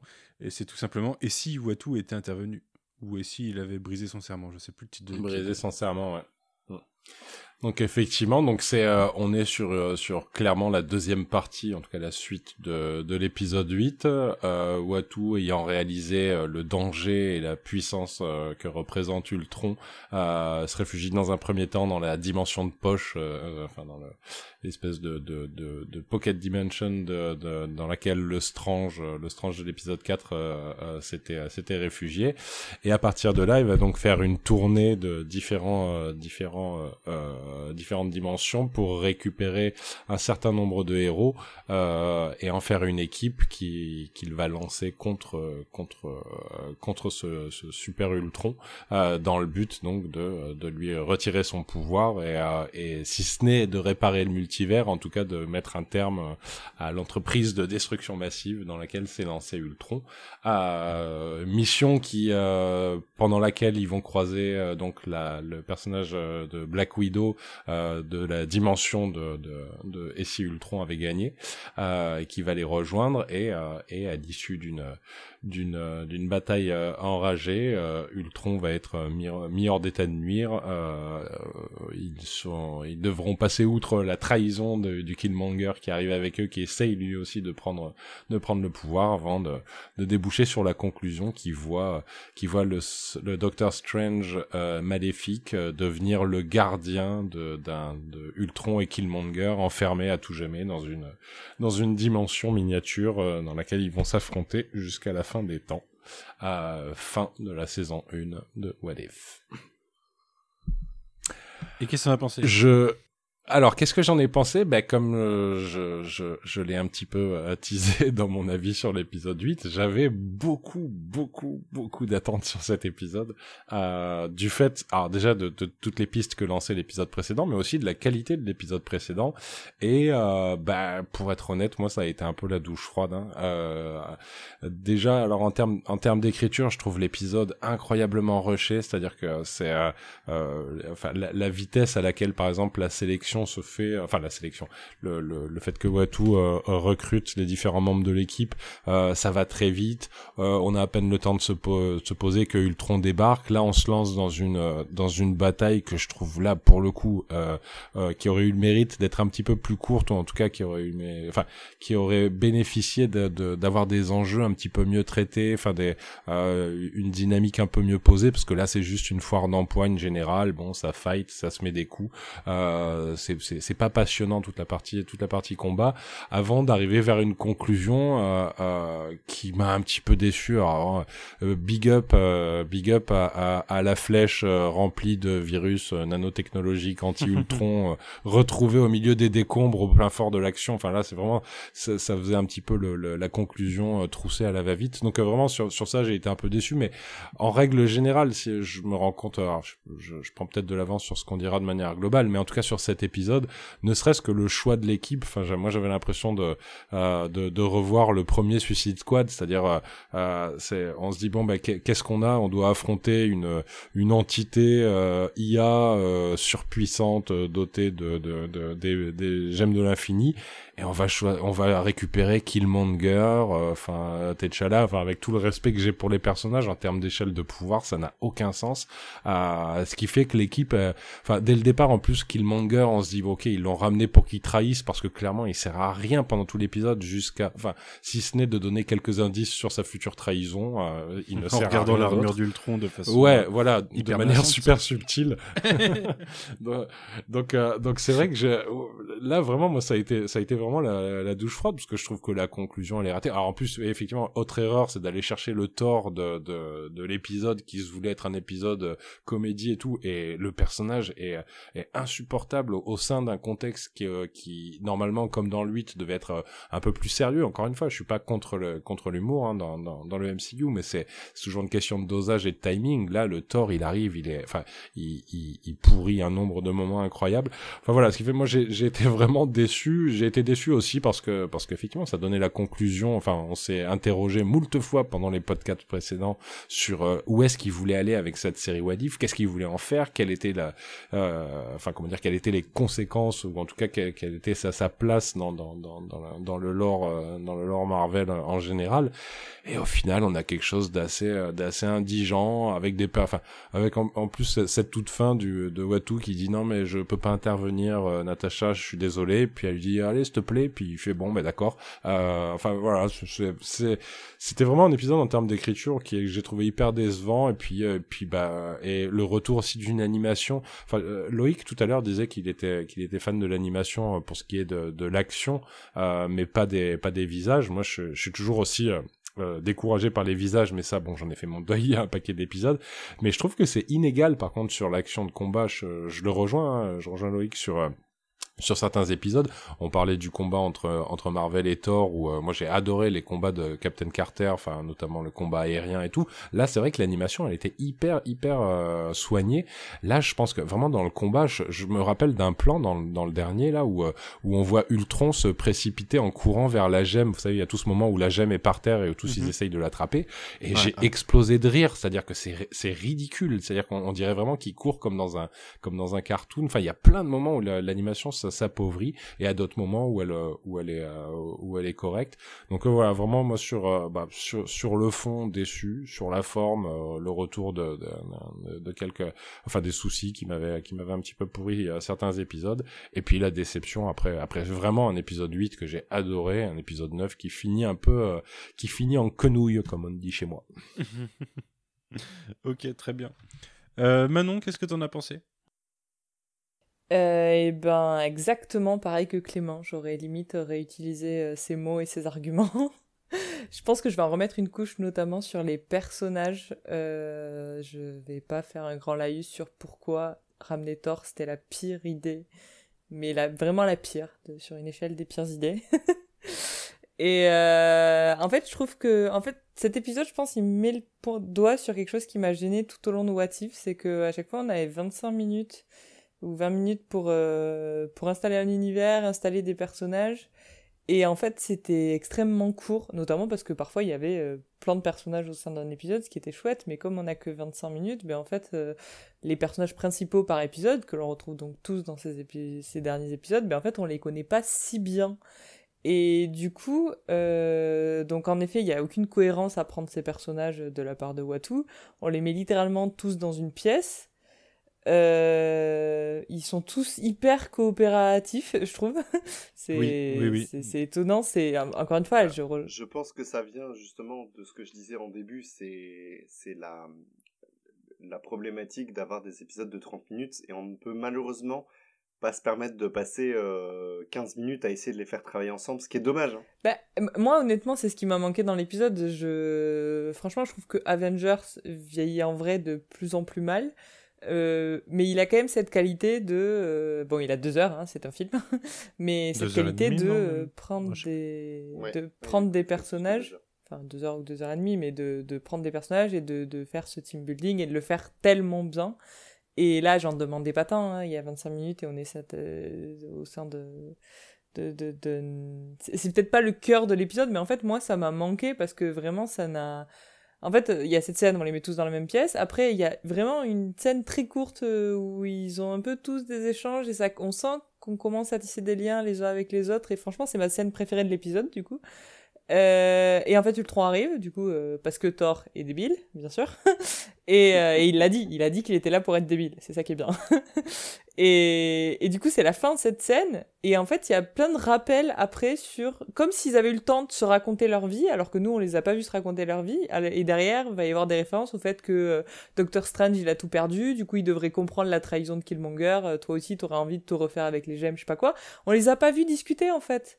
Et, et, en fait, tout, tout, je, je suis pas, je trouve ça extrêmement frustrant. Euh, ces personnages que nous on connaît pas, qui se connaissent pas entre eux, qui sont, euh, c'est, c'est, encore une fois, non seulement l'absence de, de bonne animation sur les visages nous retire de l'émotion, mais, mais en plus si l'écriture ne permet pas de compenser euh, de ce côté-là pour les personnages en mettant de l'émotion et de, et de, de, de l'intérêt, je, je sais pas comment dire, de, de, des- des enjeux pour chacun des personnages à, à, à côté des grands enjeux. En fait, ce qui m'intéresse, moi, dans une histoire, c'est les grands enjeux, c'est bien. C'est ce qu'on a eu dans l'épisode 8, je trouvais ça super, mais c'était relié au personnage de Natasha, notamment, euh, qui avait ces enjeux personnels dans l'histoire. Et du coup, le retour de Natasha dans cet épisode-là, je le trouve intéressant, mais c'est une des rares qui a des enjeux personnels. Tous les autres, on leur dit juste, bah, c'est la fin du multiverse, va falloir le sauver, et ben, du coup, vous allez le sauver parce que, bah, la fin du monde, c'est pas cool, quoi. Mais il y a, beaucoup de personnages manquent d'un jeu personnel, on sait pas pourquoi ils sont là, on- en effet, en échelle de pouvoir, ça a aucun sens. Je... Ils, ac- ils acceptent vite l'idée du multivers aussi, mais euh, bon, Ouais, après ils non, sont mais devant voilà. Ouais, compris, ouais. mais euh, ça les Cette perturbe pas scène trop. du bar, c'est. Enfin bref, je sais pas. Je, je sais pas pourquoi c'est ça qui m'a le plus énervé, mais en fait, j'ai trouvé que. Du coup, en fait, contrairement à ce que tu disais tout à l'heure, Manu, moi je trouve que cette série, elle, a été mal construite parce que si ça c'était censé être l'apogée, mais en fait, ça veut dire que toute la construction avant, pour moi, elle est mauvaise parce que on a mal construit ce multiverse. À l'image Mhm. de. Sais pas, on a construit le MCU et je trouve qu'on a fait chaque film avec des personnages indépendants, on les a fait se rassembler une première fois, puis on en a rajouté d'autres, puis ils se sont rassemblés une deuxième fois. Ça, on l'a bien construit sur euh, plein de films. Et on- le but, je pense, de la série, c'est de faire ça ben, dans une série animée et en neuf épisodes. Mais je trouve qu'à l'échelle de la série animée, ben, en fait, ça, ça a mal été fait. Ce qui fait que ce dernier épisode, on avait beaucoup d'attentes et qu'en fait, ça fait plouf parce que, parce que ce qui a été fait avant ne permet pas de faire un bon neuvième épisode. La preuve, il y a des éléments qui sont dans un épisode qui n'a même pas vu le jour. Euh, ce qui est quand Ouais. même la preuve ultime. Euh, c'est c'est- c'est même pas tant qu'il a pas vu le jour, c'est qu'a priori ils vont même le diffuser dans la saison 2 cet épisode, alors que le personnage sera intervenu euh, comme si on le connaissait déjà en, finale de saison 1. Donc euh, oui, en effet, c'est plutôt mal construit. Puisque oui, il devait y avoir 10 épisodes et ils ont dû faire des coupes. Et donc le personnage de Gamora, qui est tiré d'un univers où on la voit, où elle a tué Thanos et dans lequel euh, c'est Tony Stark qui a fini sur Sakaar. et ben ça devait être un épisode de la saison 1 qui sera dans saison 2.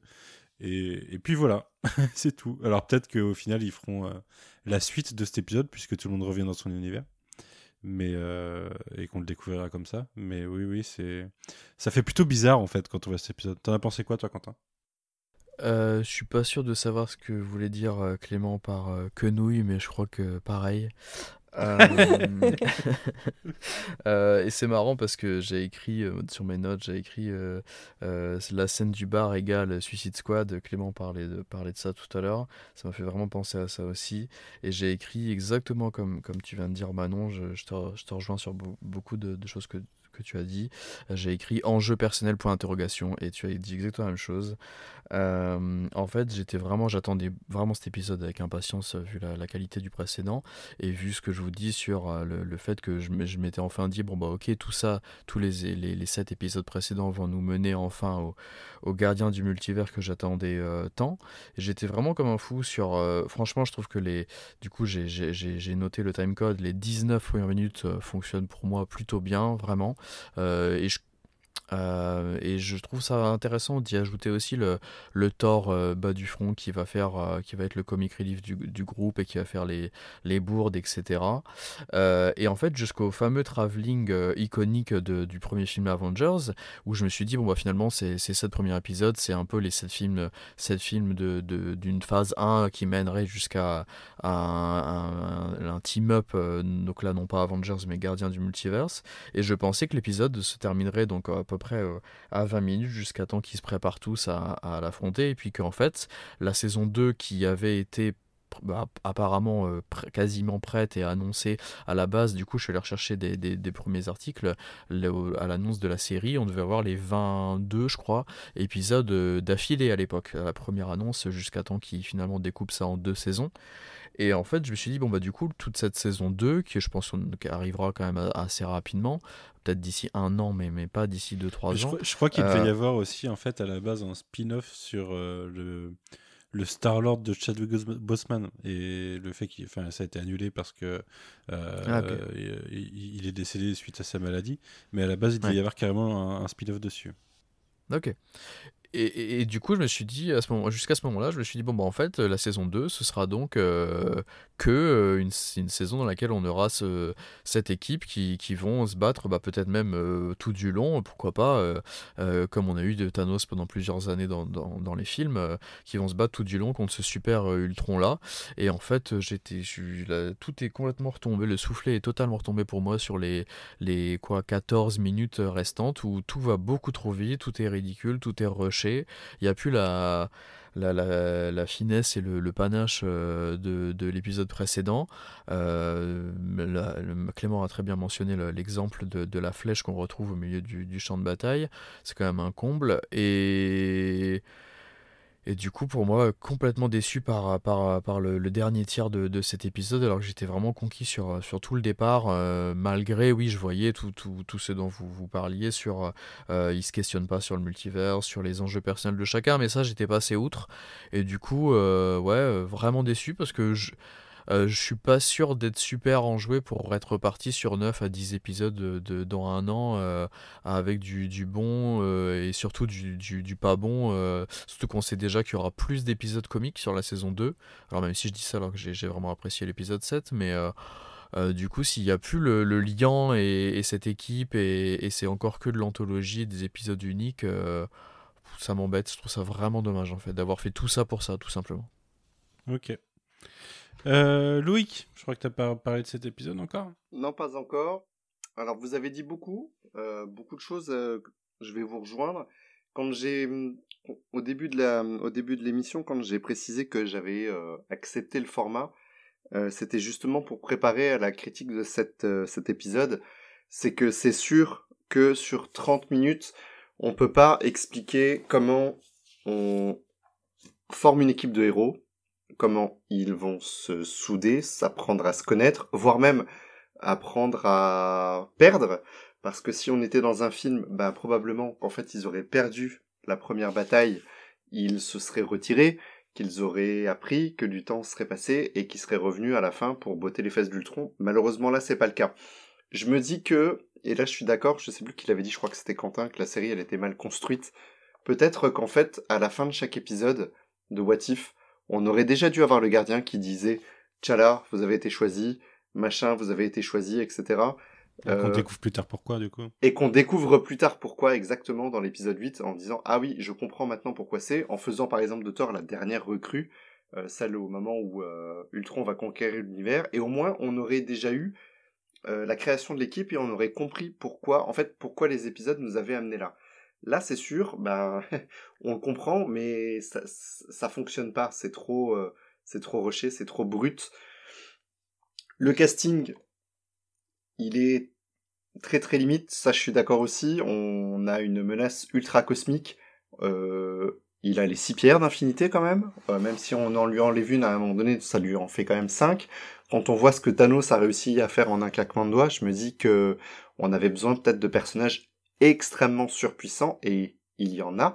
Euh, je pense que à la place de Killmonger, on aurait pu largement prendre Carol. Alors je comprends l'idée hein, d'avoir un méchant contre un méchant, une trahison, ça c'est pas le c'est pas c'est pas le principe, mais on parle sur une échelle de puissance et là ben Killmonger c'est peut-être pour moi le plus euh, faible du tas parce que même un Captain Carter, ben, il a quand même du sérum, elle a du vécu, euh, ce qui était pas mal justement. Et ça, bah, c'est mon petit bonbon. Je vous ai parlé tout à l'heure du film que je déteste, mais là, le film que je préfère, c'est euh, Winter Soldier.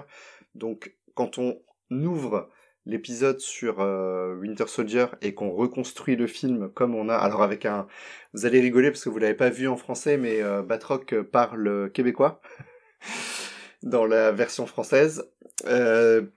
Donc ça c'était intéressant. Donc et mais là on a accueilli Captain Carter pas mal de temps après, même plusieurs années après le moment où on l'a laissé, et ça aurait peut-être été sympa que les autres personnages soit cueilli euh, avec euh, un peu d'expérience, avec un petit peu de recul. Oui, alors que pour la plupart, c'est juste après quoi. c'est ça. À part, bah, à elle, en fait, à part elle, et puis euh, Strange, dont on ne sait pas combien de temps il a passé dans sa prison. Ben, un moment probablement, ouais. C'est ça. Donc ça, c'est vrai que c'est dommage. Par contre, là où je suis pas d'accord avec vous, et notamment avec toi, Quentin, c'est que moi, j'ai trouvé le combat, les combats, vraiment très très sympa euh, avec de vraies bonnes idées. Je pense à, je pense à Captain Carter euh, et euh, Natasha avec le bouclier du. ah ouais, c'est cool ça. Du Red Guardian. je trouve que c'est une super idée.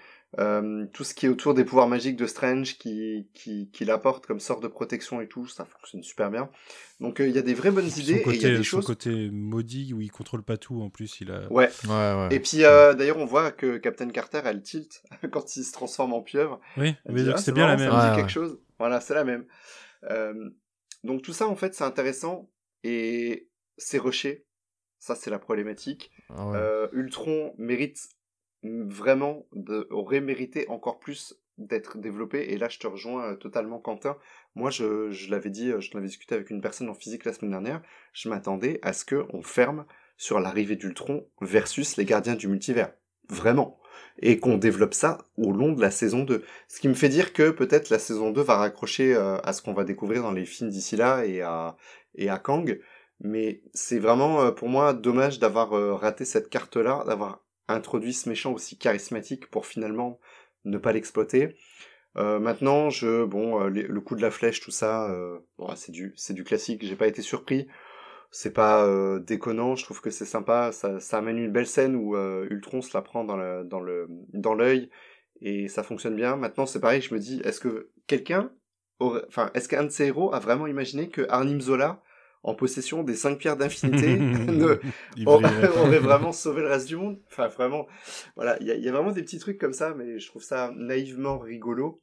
Et euh, la réintégration de la Natasha, donc qui est toute seule de cet univers, puisque elle est la seule survivante, a priori, euh, vivante de cet univers, qui réintègre les Avengers de l'épisode 3, je trouve ça sympa. Donc, une déception quand même, cet épisode, euh, parce que ça finit vraiment en autre boudin. Maintenant, je trouve qu'il y a de belles idées. J'aimerais bien qu'on ne réutilise pas forcément ces personnages-là la saison prochaine, si les gardiens du multivers devaient revenir. Euh, enfin, on peut garder une base, hein. Bah, euh, sur une base euh, d'un Captain Carter, d'un Doctor Strange, euh, pourquoi pas. Maintenant, je pense qu'on peut changer Thor, on peut changer justement Natasha, etc. Ouais. Donc voilà. Bon, en tout cas, une, une, déception quand même. Je mettrai une semi-déception parce qu'il y a quand même une partie de l'épisode que j'ai appréciée. Ok. Bah, quant à moi, euh, bah moi j'ai plutôt, euh, mais je pense que j'avais un peu baissé mes attentes, mais j'ai plutôt aimé l'épisode et en fait, pour moi, ce qui manque, euh, vous avez mis le doigt dessus sans le dire, c'est que pour moi, il fallait que ce soit un double épisode parce qu'il n'a Ouais. pas le temps. Oui, il n'a pas le temps, il aurait pu gérer un cliffhanger de fin de première partie et puis, euh, et puis euh, finir plus en apothéose dans une seconde partie. Je trouve qu'il y avait moyen, il y avait du contenu dans cet épisode pour le développer, pour euh, justement euh, bah, gommer les problèmes dont vous parlez depuis tout à l'heure. D'ailleurs, sur tous les épisodes, on a dit qu'on manquait de temps. Mais là, c'est la fin de saison, ça mérite, ça mérite un peu. Bah, soit de finir sur un cliffhanger qui est résolu en saison 2, un peu comme Loki d'ailleurs, euh, soit de euh, finir sur un double épisode. Et, euh, et c'est un peu, un peu gâché. Autre chose que je trouve un peu gâché, et là en fait, vous allez voir que j'ai pas dit tout ce que j'avais en tête tout à l'heure. Moi, ce qui me dérange dans, la saison, c'est que ça manque. Le, le MCU, on le sait, on en parle depuis des mois, tease du multivers. avait un petit peu teasé du multivers avec Vendavision, mais moyen quand même. Euh, l'a, l'a fait complètement avec Loki, le fait avec euh, No Way Home. Euh, le, et puis là, utilise le multivers avec What If. On sait que tout est lié, mais ça manque de lien. On voit pas, euh, on voit pas le truc quoi. Il y a ça, Ouais. il y a rien qui raccroche les trucs les uns avec les autres. Et, et je comprends pas, euh, puisque euh, je reviens à Loki et à Kang, qui nous a annoncé que, bah, au départ, c'est parti de plusieurs versions de lui qui ont fini par se rencontrer et c'est parti en couille. À quel moment on ne place pas euh, en filigrane quelque part dans la saison euh, un Watu qui surveille des versions de Kang ou quelque chose et puis on voit des choses se préparer euh, ou ne serait-ce qu'être qu'être droppé, teasé, je sais pas, pour préparer le futur, quoi. Et je je trouve qu'il y a des occasions manquées sur du lien comme ça, là où clairement ils font le forcing sur la thématique du multivers, ils arrivent Ouais. pas, ils arrivent pas à lier tout ça. Je trouve ça, je trouve ça dommage.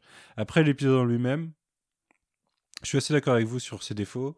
Euh, il a, il- déjà, il a un mérite, c'est que il finit par justifier euh, que l'animation c'est la même pour toutes. C'est que bah du coup, bah là, ça reste la même animation et ils se retrouvent tous les uns avec les autres, donc bah c'est cohérent. Ça a au moins le mérite de justifier le défaut de l'animation. Moi, je trouve que l'action euh, fonctionne assez bien. Les personnages, bah, moi, ce qui m'a le plus choqué, j'en parlais tout à l'heure, c'est euh, cette euh, cette Gamora et son et son on va dire son arc qui est évoqué euh, sans avoir jamais été présenté, l'histoire de ces pierres de l'infini, de la machine à détruire les pierres de l'infini. D'ailleurs, je trouve ça un peu bullshit l'histoire que ça ça marche que sur les pierres de l'univers. hein. Euh, je trouve ça super logique, moi, quand on se repense à Loki et à ce tiroir où toutes les pierres d'infinité sont. Moi, j'imaginais pas, en fait, qu'elles puissent marcher dans un autre univers. Ouais, alors Sinon, Loki, c'est un peu la plus- multitude de pierres d'infinité qui peuvent euh, foutre le bordel dans tout le multivers, ça me semble euh, un peu bizarre. Ouais, mais en même temps, là, euh, bah, elles fonctionnent en fait dans d'autres univers parce que Ultron se balade avec et elles ont du pouvoir. Bah ouais. Euh, Ouais, c'est c'est vrai. c'est pas une question de elle fonctionne pas dans d'autres univers, c'est juste que je pense dans Loki c'est un peu particulier. Alors il y a peut-être des choses ont pas été expliquées, genre euh, des, euh, des, des runes magiques comme dans Vendavision, tu vois, des trucs qui feraient qu'à la TVA elle est protégée contre une certaine forme de magie ou de, science, je sais pas. Il y a peut-être aussi qu'ils sont dans un autre endroit, une, pocket, une poche, enfin ils sont en dehors de la réalité un peu dans la TVA de Loki, donc euh, c'est ce qui fait qu'elle fonctionne pas peut-être, ouais. Et, et là, on est dans différentes réalités, mais ça reste des réalités, donc enfin, les, pierres fonctionnent, mais le fait qu'elles fonctionnent pas pareil, enfin qu'on puisse pas les détruire pareil, euh, en plus, ça a l'air d'être un gros broyeur. C'est pas comme si ça annulait le pouvoir, ça. on dirait que c'est un gros broyeur à pierre d'infini, et je vois pas pourquoi ça ne fonctionnerait pas. Mais bref, euh, je trouve ça un peu bullshit, mais c'est peut-être surtout parce qu'on nous l'a pas présenté. Euh, Ouais, non, non, sinon, moi, je trouve vraiment. Bah, moi aussi, j'ai bien aimé. J'ai bien aimé euh, le, référencement à Winter Soldier et comment, en fait, euh, on, a, on nous présente l'évolution de Captain Carter en parallèle à celle de, Steve Rogers qu'on connaît, ce qui nous facilite la vie. Et ça permet qu'elle soit BFF, BFF avec Black Widow.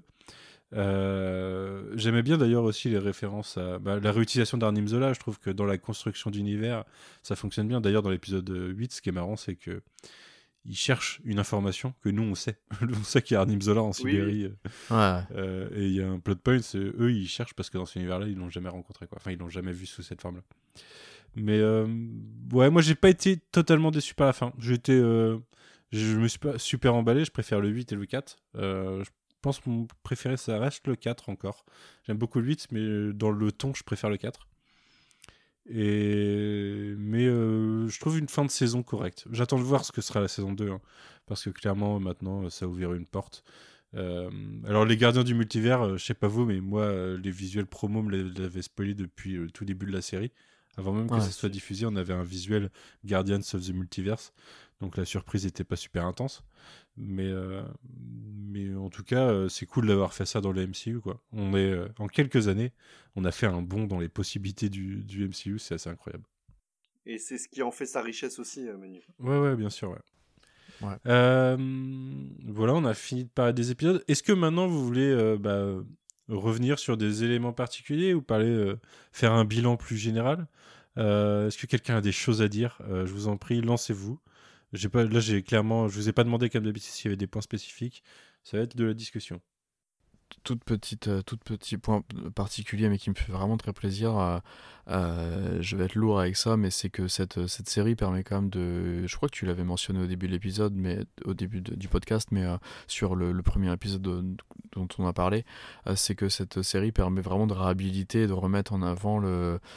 Euh, les, personnages de, de Ant-Man en fait et surtout les pouvoirs qui vont avec euh, je reste persuadé que, que Ant-Man euh, a, a vraiment, vraiment un personnage qui peut être puissant, la capacité d'être un personnage super puissant. Et là, ça a été vraiment mis en avant de, de par l'épisode de 3, l'épisode 5. euh, et je suis vraiment content de retrouver tous ces personnages-là là-dedans, aussi intéressants et aussi mis en avant en fait. Ouais, ouais, je suis d'accord. Mais je trouve que en plus de Ant-Man, ça... les, les Black Widow Hawkeye de, de What If euh, sont plus intéressants que ce qu'on a pu voir. euh. Black Aussi. Widow, peut-être, euh, elle a été un peu plus développée sur la fin. Enfin, dernièrement, en tout cas, elle a le mérite d'être un petit peu réhabilitée par rapport à certains, certaines dérives de, de, des Whedonneries et compagnie.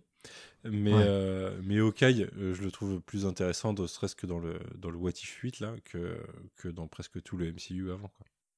Ouais, parce que là, sur la fin, là, Natasha et, et Captain Carter, euh, je, je trouve ça vraiment chouette. Hein. C'est pas grand chose, mais ça m'a fait vraiment très plaisir en fait. Alors que j'ai détesté le film Black Widow et c'est un personnage que j'aime que très peu. En plus, c'est pas elle qui revient doubler son perso.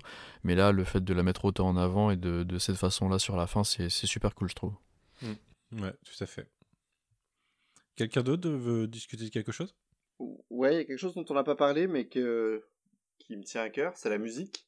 Ouais. Euh, ça, et c'est un des points que je regrette tout au long de la série. Alors, j'ai écouté, j'ai pas eu le temps d'écouter tous les albums indépendants, mais euh, ils sont globalement corrects.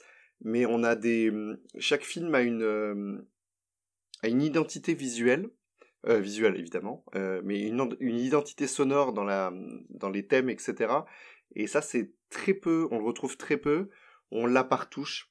Euh, surtout dans l'épisode de Strange et bah là on le retrouve pour Strange ou pour T'Challa Mais C'est marrant la parce version que un peu je trouve que Oui, la, BO de Doctor Strange, c'est une des BO qui, re- qui reste le plus. Parce que je trouve que Giacchino, il a fait euh, tellement du Giacchino qu'on connaît. Pour moi, j'entends Star Trek, à chaque fois j'entends le thème de Strange. Ouais. Et du Ouais, coup, ouais. bah, là, dans les épisodes, je retiens surtout le thème de Strange parce que je- je- à chaque fois, ça me fait tiens, c'est Star Trek, quoi. Oui, bah, et on l'entend dans le, dans le dernier épisode, justement. Mais, mais au final, enfin, sur toutes les identités de MCU, ben, il y en a très peu qui sont réutilisées, et j'ai trouvé que c'était vraiment dommage.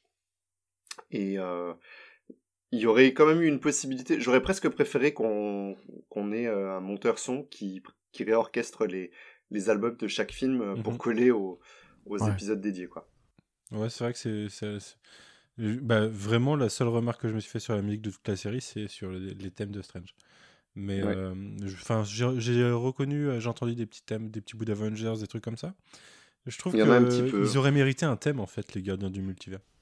Ils Bah oui. pas Alors, il y a un thème, bah, il y a un thème pour pas, la alors, série.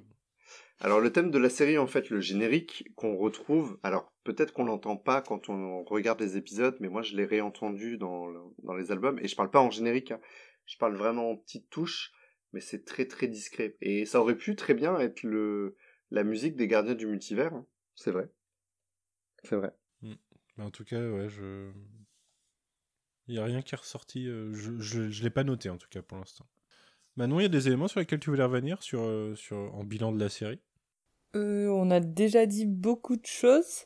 Moi, je pense qu'en tout cas, ce dernier épisode, j'ai oublié de le dire dans les points positifs, mais euh, parce que ça renvoie à un épisode précédent. Mais je crois que l'épisode qui me reste le mieux de toute la série, je l'avais beaucoup aimé au moment du visionnage, mais vraiment, c'est celui qui me revient, c'est celui de Doctor Strange justement dont on parlait pour son thème musical. Mais moi, c'est vraiment le ce personnage de Doctor Strange qui est créé et qui est peut-être celui parce qu'il a l'épisode le plus intimiste où on passe notre temps seulement avec lui.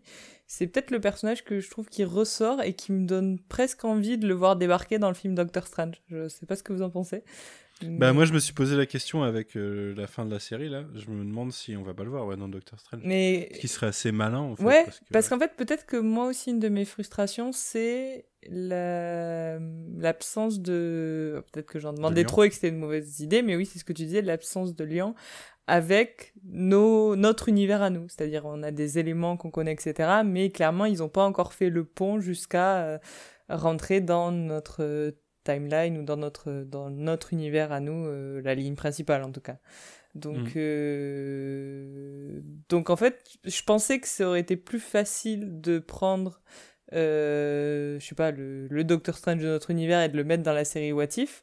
Mais en fait, je me dis peut-être ne vont-ils pas faire le chemin inverse de d'utiliser le Doctor Strange de l'épisode What If pour l'amener dans le film Doctor Strange. Je sais pas. Je Surtout que ça pourrait être euh, intéressant parce que dans enfin Doctor Strange euh, Multiverse of Madness, euh, Vanda est un personnage important aussi. On a une version zombie de Vanda dans la série, on a une version euh, dark de Doctor Strange dans la série. C'est réalisé par Sam Raimi qui pourrait faire des trucs stylés avec les deux euh, euh, en, en les, en les faisant euh, popper un petit peu quoi. Je, je trouve qu'il y a du potentiel. Ça, ça pourrait ça, ça pourrait être pertinent au sein du film en Mm, fait. mm. Ouais, je suis grave d'accord. J'ai une petite euh, théorie en fait. Enfin, il y a, il y a un élément de l'épisode qui m'a fait penser à autre chose. Le, quand ils sont dans le bar, en fait, à un moment donné, Thor veut partir, donc ils se retrouvent à l'extérieur, donc ils sont dans une, je sais pas, une espèce de bulle dans le multivers, on sait pas trop ce que c'est. Mhm. Mais ils sont dans une sorte de bâtiment, et cette, euh, cette petite bout de façade qu'on voit m'a fait penser au cube que tient Peter dans la bande-annonce de No Way Home, et dont on n'a absolument aucune idée de ce que ça peut être. Je sais pas si vous voyez cette, euh, si vous vous souvenez de cet objet. Je m'en peux plus. Euh, j'ai dû la mater deux fois la bande-annonce. Je la trouve tellement nulle que je me suis pas attardé dessus. mais, euh, en fait, Strange le, le, le propulse son corps astral en dehors de son corps physique. Et euh, le corps physique, à ce moment-là, tient une espèce de boîte dont on n'a absolument aucune idée de ce qu'elle peut être. euh, si ce n'est qu'elle est un peu décorée comme les sorts magiques. Et en tout cas, ça m'a fait beaucoup penser au visuel de, du petit bout de mur qu'on retrouve. Alors, si ça se trouve, je me trompe totalement, mais C'est peut-être la prison voilà. d'une autre entité. Peut-être. euh, genre peut-être. Mephisto. Ah, ça fait penser, ça fait Ça penser aussi au, Ça y est, ça c'est fait penser aussi au motif euh, qu'on voit dans la bande-annonce des euh, de The Eternals, ce, ce- ces genres de motifs euh, qu'il y a sur la paroi effectivement. euh, oui, un petit peu, Mhm. ouais, des motifs dorés, euh, comme ça. Ouais, pourquoi pas, pourquoi pas. Mais c'est sûr que si euh, avec euh, No Way Home et Doctor Strange 2, ils commencent pas à un petit peu lier tout ça, ça va, ça, va- ça va devenir long, long à attendre un film qui lit tout dans deux ans quoi. Enfin, ça... N'oublions pas que euh, Thanos n'est pas arrivé tout de suite pour lier toutes les... toute la saga des pierres d'infinité. Hein. Bah toute la saga des pierres d'infinité non, mais Thanos, euh, il a un parcours qu'on a vu euh, depuis Avengers quoi. Il est là. ouais, mais c'est vraiment de- Avengers qui permet, avec euh, l'arrivée de Thanos, de relier un peu tout ce qu'on a déjà vu auparavant, mais qui n'était peut-être pas prévu à l'origine pour être ce qu'on ce qu'on a connu. Oui, oui, mais justement, là, on, là, je pense qu'ils ont un plan quand même, Oui, je pense aussi. un minimum quoi. aussi. Et du Alors, en tout euh, cas, ils seraient tort de... enfin, ils auraient tort de pas en avoir. Ouais, ouais, ouais. À moins de, je sais pas, à moins qu'ils tâtonnent encore pour savoir vers où ils vont pour, euh, pour les FF et les X-Men et que du coup ils se posent des questions. Mais euh, j'ose espérer qu'ils ont un plan jusqu'à 2023, quoi, au moins. Mais euh, on verra, on verra. On n'est on est jamais à l'abri. hein. D'ailleurs, il y a des plans du MCU, euh, on en reparlera peut-être en off, mais euh, il y a des choses très récentes qui me font un peu chier, on en reparlera. Euh, Je vois pas de quoi tu parles. en Bah, je plus, crois que tu- donc, euh, T'en as déjà trop dit, les, les... Enfin, je- les gens savent déjà de quoi tu parles, à mon avis. hein. Bah, il y a des gens qui savent, il y a des gens qui savent pas. Bon, ouais, ok. Mais toi, tu sais. je- et- Ouais, voilà. On se sait. On se sait, Quentin. Ouais. Euh, ouais. Ouais. je sais pas comment conclure autre comme ça. Euh, Clément, toi, tu as des choses à rajouter sur la saison? Euh, bah, vous, vous parliez des, des, des, liens avec le MCU. Moi, honnêtement, si je devais, euh, si je devais mettre un billet euh, et parier, je pense que What If ne communiquera, enfin, qu'on retrouvera jamais les personnages de What If dans, euh, pardon, dans les films live. J'ai l'impression que tout, tout dans la série semble, semble nous dire que ce sera que ce sera toujours euh, enfin euh, vraiment un, un, pas de côté par rapport au MCU tel qu'on connaît. Et euh, et puis c'est vrai que j'ai toujours j'ai toujours vachement de, de, mal à imaginer que un personnage soit introduit sur de l'animation et ensuite soit ramené soit ramené dans du live. Mais bon après ça c'est personnel. C'est juste j'ai beaucoup de mal à croire bah, Disney l'a fait avec Star Wars euh, c'est vrai. Fait avec Star Wars, il y a des, persos qu'on qu ouais. c'est vrai. Quoi. Et c'est ça, en fait, aujourd'hui, tout est faisable et tout est possible et je trouve que c'est un peu ça qui est intéressant aussi. Et donc euh, des fois j'ai envie qu'ils aillent. Ah oui, mais après là on parle, euh, est-ce qu'on parle d'envie ou est-ce qu'on parle de, de, projection? Moi j'aurais envie, euh, bien sûr, mais mais c'est vrai que je, enfin j'aurais envie par exemple effectivement d'avoir cette version de Doctor Strange de What If dans euh, euh, la, le voir émerger dans, dans le MCU après c'est voilà c'est juste la période moi je vois vraiment rien qui les en empêche hein. d'autant que Ellie Atwell elle est chaude de faire du Captain Carter quand elle veut quoi enfin quand, quand ils veulent donc ouais. ils ont déjà dit que bah, de toute façon on sait on n'a pas parlé il y a une pas de gêne euh, donc on sait que le personnage de Captain Carter ouais. reviendra de toute façon mmh. au moins lui en saison 2 donc c'est pour ça que je pense qu'on aura les autres et euh, mais moi, ça m'étonnerait pas. Alors, en l'occurrence, ma théorie de la Jane Foster de Love and Thunder vient de What If. Bah, à moins qu'on ait la saison 2 avant, euh, c'est pas le cas. Euh, ouais. Mais euh... alors, ça veut pas dire qu'elle vient pas du multivers. Oui, oui, voilà. Tout, ça, mais ça elle veut vient pas, pas dire de la série. cas quand même. C'est juste qu'on l'a pas vu encore. Mais, euh, mais ouais, ouais, moi je pense vraiment que euh, au moins Captain Carter pourrait finir en, en live ouais. à un moment. Ouais, je, je, je, j'en doute, mais, euh, mais, je, mais tant mieux si c'est le cas, hein, effectivement.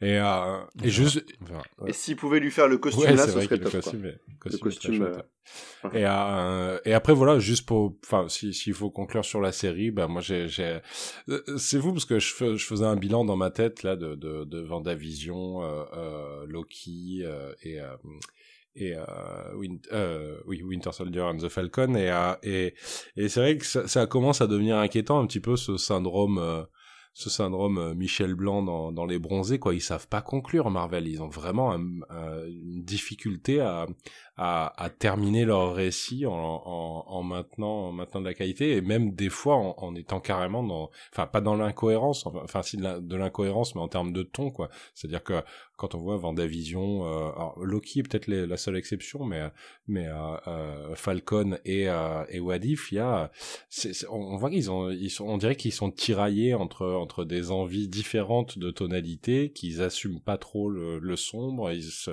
et puis et puis ce qui fait que j'ai l'impression qu'on euh, les problèmes s'accumulent, ils arrivent à les dissimuler pendant tout le long de, de, de, de, la série, et puis souvent ça, ça, finit, ça finit par se révéler dans le, dans le ou les derniers moments de, euh, de l'histoire et, et, et, et, et, retomber toujours un peu à plat. Après, c'est vrai que c'est, enfin, ils, ils, sont, ils sont marqués par l'ADN des comics qui ont toujours cette, ce truc de, dans les grands événements, ça part très très loin, et puis après, hop, on revient sur un statu quo qu'il faut quand même conserver pour que les séries reprennent derrière et qu'on soit pas trop, euh, enfin qu'il n'y ait pas eu des modifications trop importantes. Donc c'est vrai que, enfin dès le comics il y avait déjà ça, mais euh, mais c'est vrai que ouais j'ai toujours cette déception. J'ai en fait j'aimerais ne pas finir par me conditionner à être blasé sur les fins de saison parce que je me dis euh, ça va ça, ça risque d'être médiocre. Quoi. Donc euh, donc voilà moi j'ai j'ai ça n'a pas été un ride passionnant honnête, honnêtement je pense que euh, heureusement qu'il y a eu le podcast et qu'il y a eu l'épisode 4 parce que je pense sinon j'aurais peut-être un petit peu gentiment laissé tomber et, euh, et, ça aurait été dommage parce que j'aurais pas vu le 8 mais euh, mais voilà dans l'ensemble ça reste ça reste vraiment une expérience euh, une expérience de visionnage pas désagréable mais pas marquante pour autant quoi. Hmm. Et on va pas se mentir, si ça avait été un ride, un ride passionnant, on aurait fait peut-être plus que trois podcasts dessus sur un épisode. Euh, on s'est pas bousculé au portillon pour essayer de booster les épisodes parce que oui, enfin euh, tenir un, Là, ça fait quoi? Ça fait deux heures qu'on enregistre. On a traité cinq, euh, cinq épisodes et, et, no, et, notre bilan. Donc, euh, euh, c'est ce qu'on c'est oui, ce qu'on faisait sur un demi Vendavision à deux heures. Donc, effectivement, c'est pas la même. Quoi. Exactement, ouais. moi je, je, je pense que ça aurait pu être plus intéressant, plus passionnant, j'espère que ça s'améliorera par la suite. Quelqu'un d'autre? Quelqu'un d'autre a Ah, quelque chose à rajouter? je- Vas-y Quentin. plus, plus, plus pour rebondir sur ce que, ce que, on- ce que vous disiez euh, a- avant euh, la conclusion de, Clément, mais j'espère, même si j'y crois pas, par rapport à ce que je précisais tout à l'heure sur le fait qu'apparemment ils ont déjà les, les 10 prochains épisodes de, de bouclés, euh, je pense qu'il y a la plupart des, des acteurs actrices qui ont fait leur doublage euh, sur les deux saisons à la fois, si, j'ai bien compris. J'espère qu'ils arriveront vite, alors du coup peut-être plutôt en saison 3, euh, s'il y en a une, euh, c'est pas, pas encore confirmé pour l'instant, apparemment, mais à, à raccrocher les wagons avec ce qu'on a déjà vu, c'est-à-dire à y intégrer euh, euh, Shang-Chi, euh, Sylvie, les, les Eternals, etc. Parce qu'encore une fois, je trouve qu'on tourne trop trop vite autour des mêmes situations, des mêmes décors, des mêmes plots, des mêmes persos. Ils sont obligés de, Mhm. ils s'obligent eux-mêmes, et ça c'est dommage. Je sais bien que c'est pas via What If qu'on va nous, nous, nous introduire pour la première fois Blade ou Moon Knight, J'aurais- j'ai même pas envie de ça, mais ils pourraient quand même plus sortir du cadre euh, MCU où sur chaque épisode, c'était rigolo sur le premier, sur le premier épisode, mais sur l'épisode 6, euh, c'est plus possible de retrouver exactement les scènes de. Ils le font pas tous, hein, c'est vrai, mais quand on retrouve exactement les scènes de- des films et les mêmes, euh, les mêmes situations, les mêmes planètes, les, le, le- montage de l'épisode 7 que encore une fois pourtant j'ai aimé euh, sur lequel on retrouve euh, non de l'épisode 8 pardon sur lequel on, on voit Ultron qui détruit chaque endroit du MCU qu'on a déjà vu euh, je sais plus s'il y a l'encart avec le titre du, de la planète ou du lieu en question à chaque fois mais peu importe on les Ouais, reconnaît. Ouais, si, si, c'est a lourd. si il y, a- il y a le titre en plus je crois ouais. Et c'est lourd, c'est vraiment euh, euh, là c'est même plus de la référence, c'est vraiment et ce qui est un, un peu contradictoire avec ce que ce que j'ai dit précédemment parce que j'adore aussi l'épisode 2 et c'est peut-être un, un de ceux qui force le plus aussi sur le sur le, le- le clin d'œil et les références. Enfin, c'est même plus des clins d'œil là, mais euh, j'espère qu'ils arriveront à sortir un peu de, de, de- de ces contextes-là, limite à ce qu'on ait des épisodes sur les, les fameuses 5 années euh, euh, qu'on n'a pas vu euh, de, de Endgame ou des choses comme ça. Ils peuvent faire Mhm. ça de toute façon, je pense. Ouais. J'espère qu'on arrivera à sortir de, de ce cadre-là en tout cas. Après, d'un point de vue pragma- pragmatique, alors oui, ça force sur certaines périodes du MCU, mais je pense aussi que, bah, en l'occurrence, euh, Sylvie, Shang-Chi, même Black Widow, il y a des éléments où ils pouvaient pas, enfin, pour des logiques pragmatiques de production, ils pouvaient pas euh, prendre le pari que c'est des trucs qui allaient fonctionner auprès du public, et aussi euh, se permettre de faire du what if sur des trucs qui auraient pu euh, leaker avant que les œuvres soient sorties, tu vois. Genre un what Ouais, if euh, Shang-Chi alors que le film est pas sorti, étant donné que la prod, on a eu pas mal de leaks de la prod, on- y a des, les, les plots on les connaissait globalement avant. Euh, Je pense que je pense qu'ils pouvaient pas se permettre parce que la, la production a dû être trop longue. Enfin ça fait euh, Ouais. quoi un an et demi que la, la, la série était en prod je pense. Donc euh, ouais peut-être que ça arrivera plus sur une saison de des trucs comme ça. Ça m'étonnerait. Ouais, pas. bah, j'espère qu'ils arriveront vite à, réintégrer, à intégrer tous ces nouveaux euh, euh, personnages et, et autres, euh, toutes ces nouvelles histoires là euh, euh, dans les prochaines saisons en fait. C'est surtout ça que tu vas mettre en avant les nouveaux trucs. Mhm. euh, dans, dans- Mais je trouve qu'ils l'ont ils l'ont relativement bien fait cette histoire de rétro-continuité, de- d'allier des trucs qu'on a connus à plusieurs époques du MCU pour les faire cohabiter ensemble dans, dans, dans les What If. Je trouve qu'ils s'en sortent plutôt pas mal. Dans les What If, Ouais, ou c'est même dans, dans Shang-Chi, quand ils raccrochent les différents wagons, quoi, des trucs comme Ouais, ça. vrai. Ils s'en sortent pas mal en rétro-continuité pour l'instant. Ouais, ouais. Quelqu'un avait quelque chose à rajouter sinon? Ouais. Ah, que- ouais, vas-y, Je- vas-y. Il y a une... À une époque, euh, il y a quelques années, j'étais chroniqueur, chroniqueur comics dans un autre podcast. Euh, on chroniquait des comics euh, version papier. Et hum, il y avait quelque chose que j'avais réussi. C'était chez Comic City ou un truc comme ça? Ouais, j'étais Ouais. chez Comic City, ouais. Euh, Il y avait quelque chose que j'aimais beaucoup dire, c'est que j'attends pas systématiquement d'un comics, et donc ça va être valable aussi pour le MCU, de réinventer systématiquement la roue. Alors c'est sûr que quand on a un univers qui est développé, on a des attentes, on a envie de voir du neuf aussi, mais quand je regarde, enfin quand euh, quand on me présente la série What If, au contraire, et tu vois, c'est là où Quentin, par exemple, je suis totalement à l'opposé de toi, c'est que moi j'adore revoir la même scène, mais autrement. Là, euh, typiquement dans l'épisode 9, euh, voir le Captain Carter avec Rob Lowe et tout dans le Queen Jet du, du Shield, enfin je trouvais ça génial. Et Bernard de la Conta, enfin ça marche super, enfin en tout cas sur moi ça marchait super bien. Alors je sais pas si, je pense qu'il s'appelle peut-être pas Bernard en. Ah quoique, c'est peut-être une euh, un clin d'œil à Westworld, c'est possible? Euh, c'est possible, c'est possible. Euh, mais et du coup sur, sur moi ça marche bien, donc j'attendais pas forcément de What If qui réinvente la roue, c'est vrai. Peut-être que j'attendais quand même qu'il y ait un impact un peu plus fort par rapport au MCU, mais euh, on est quand même sur on est sur une charnière là. hein. On, on, on l'a oublié, mais euh, on est encore on finit le vieux et probablement que l'année prochaine on entame une phase de nouveau, une phase qu'on connaît pas, enfin une façon de raconter des histoires au sein du MCU qu'on ne connaît pas et dont on n'a pas l'habitude. Donc je peux accepter euh, qu'on a besoin de contenu et que euh, ben on va faire un contenu qui soit un petit peu euh, sur la réserve et peut-être que l'année prochaine ben une fois qu'on aura laissé exploser le multivers Soft Madness ben peut-être que la saison 2 elle prendra tout son sens au sein de la continuité du MCU alors forcément ça nous laisse un petit peu un, un, un sentiment mitigé pour cette saison 1 mais j'ai quand même pris euh, du plaisir à regarder les épisodes, à les attendre, même si, euh, bah, on va pas se le cacher, euh, par rapport à un WandaVision ou à un Loki, bah, l'attente est pas la même. Donc voilà, c'est sûr que je reviendrai sur la saison 2, quoi qu'il arrive, quoi qu'il en coûte. Mais peut-être qu'il faudra quand même transformer l'essai une fois qu'on aura euh, lâché les rênes. Ok. Quentin, t'allais dire quoi du coup? Ouais, je voulais juste ajouter, euh, bah, du coup, ça va un peu dans le sens de, de, de ce que Loïc vient de préciser, c'est que je suis quand même vraiment content, euh, là, qu'on peut comparer avec euh, Star Wars Vision, la nouvelle série animée Star Wars, d'avoir eu un épuratif, un épisode par semaine, et pas tout d'un coup en bloc, parce que je trouve que c'est vraiment dommage que, que, que Star Wars Mhm. ait, décidé, ait décidé de faire ça, et là, du coup, c'était vraiment sympa de se replonger là-dedans euh, chaque semaine, ça me paraissait plus intéressant et plus intelligent euh, que d'avoir tout pu, euh, pu consommer dans une fois, en fait, je pense. Quelque chose à rajouter ou on conclura C'est bon. Ouais, c'est bon.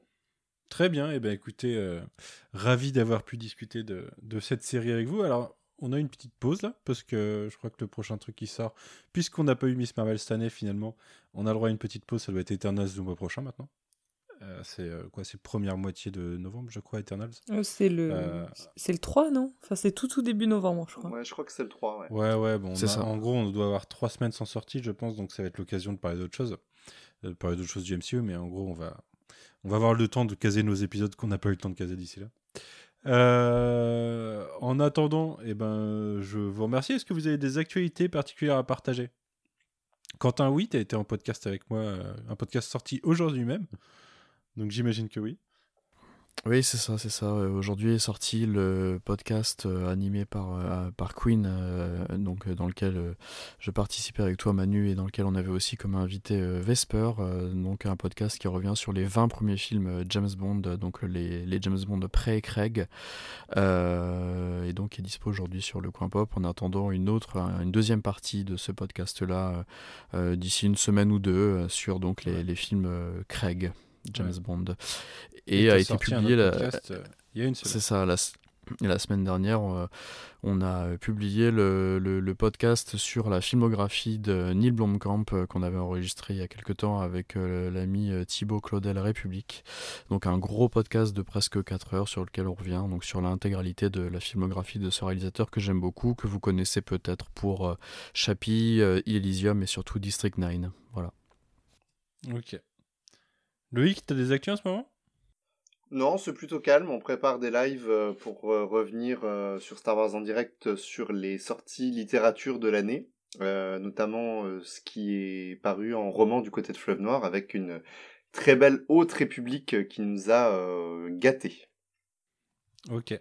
C'est vrai que le podcast, j'ai écouté le podcast de, de notre ami République sur Oui.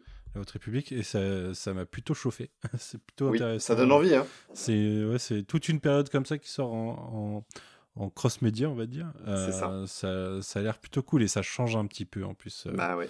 donc, C'est euh, un, ren- un, un renouveau. je j'ai pas assez, j'ai pas du tout assez de temps de lire en ce moment, mais je me tâte un petit peu quand même. Euh, Clément ou Manon, vous avez des actus à partager? Manon, je t'en prie. Euh, euh, oui, mais, mais pas, pas grand-chose. Je pense que le dernier podcast dans lequel j'étais, c'était celui de Queen sur euh, quand on avait fait avec euh, Quentin et Clément euh, euh, La pastille of- X sur Ouais, Soft-. X Power of Soften, qui vient de sortir du coup chez Panini en réédition Ouais. de luxe. Et, euh, et je le conseille toujours. Bah ouais, c'est toujours euh, meilleure chose. Et je suis en train de rattraper euh, mon retard sur les mutants en lecture, mais vous vous en fichez, ça n'a rien à voir avec les podcasts, donc euh, Tu m'as peut-être rattrapé parce que moi aussi, euh, bah, je suis en pause de rattrapage, mais euh, j'ai j'ai du retard aussi. Et, et, euh, je, je lis ça par gros bloc en général. Mais t'as dû me rattraper du coup. eh ben ouais. Mais en tout cas, c'est toujours aussi chouette. Et lisez des mutants. euh, Tant qu'on n'en a toujours pas à l'écran en plus, c'est plus que jamais lisez des mutants. Tout à fait. Et toi Clément alors? Euh, bah moi mon actualité c'est la rentrée. Donc euh, je passe le bonjour aux étudiants parce que je sais qu'ils ils ont fini par trouver mon nom euh, dans les podcasts et, euh, et ça y est je me suis je me suis fait gauler. Euh, donc euh, bonjour aux étudiants. Et je voulais vraiment Bonjour les étudiants. inciter tout le monde à aller écouter le podcast sur euh, sur Neil Blomkamp parce que euh, genre, je suis en train de enfin je, je le finis là ce soir j'en suis aux trois quarts et c'était euh, c'était vraiment passionnant. Tu l'as pas one shot il est, Merci. il est un peu long. enfin, il est un peu long, c'est-à-dire que euh, su- suivant quand est-ce qu'on le commence, je l'ai commencé tard, donc non, j'ai été raisonnable, mais c'est vraiment un super podcast. Je me suis régalé. ouais. Ouais, mais c'est- vrai qu'il fait 3h40. Oui, oui, oui, c'est pour ça. ouais. Ça m'arrive de one shot des podcasts de 3h40, mais en général c'est sur une après-midi de boulot. voilà, pas quand tu les commences à 1h du matin. Quoi. Ouais, voilà. Ok, bah quant à moi, bah en fait, euh, euh, Quentin a résumé mes podcasts récents puisque les derniers sortis avec moi c'est James Bond et Neil Blomkamp. On a fait un Tales from the Sewer aussi euh, il y a deux semaines euh, avec les gars sur The Last Ronin numéro 4. Et le prochain Last Ronin, ce sera pas pour tout de suite, il sort en février je crois maintenant. Le premier est sorti en 2020, le dernier sortira en 2022 alors qu'il y en a 5. Euh, et puis sinon à côté, bah, Shitlist, euh, on a aussi enregistré euh, hier justement euh, au moment d'enregistrement. Donc la veille de sortie du James Bond, on a enregistré le Shitlist sur les, les pires James Bond selon une liste pour laquelle vous ne serez pas forcément d'accord. Donc ça sort la semaine prochaine, à peu près en même temps que ce podcast-ci. Et puis le dernier, c'était sur les tournées romantiques. J'avais assez- assez kiffé le tourner aussi. N'hésitez pas à écouter. Ah oui, et allez écouter les filles de Rome Comment, si je puis me permettre, parce qu'elles sont extrêmement Ouais, ouais, drôles. et c'est- elles étaient c'est en, c'est très marrant, ouais. en duo sur, euh, sur Shitlist. Et j'ai toujours pas eu le temps d'écouter le podcast, mais il me tarde très fortement de l'écouter. J'en ai écouté euh, une, je sais pas, 7-8 des rom comment je pense. Et euh, ouais, ouais, c'est assez marrant. Il y a une continuité en plus, donc euh, c'est assez drôle. Euh, et bien voilà, je crois qu'on en a fini pour ce soir. On, a, eh, on a parlé de plein de trucs, ça fait que 2h15, vous vous rendez compte Ouais. Et il y a Clément, et on est 5. je, je savais que ça allait être mentionné. Qu'est-ce qui nous arrive Euh, merci beaucoup encore une fois. Euh, je vous souhaite Merci. une bonne semaine. Euh, je vous dis à bientôt. On va se retrouver prochainement, probablement. D'ailleurs, Loïc, il faut qu'on se cale une, date pour Site Alpha euh, numéro 8. Affirmatif, euh, Et- colonel. Et puis, bah, bonne fin de semaine en attendant. Salut Bye tout le À monde. bientôt ciao. tout le monde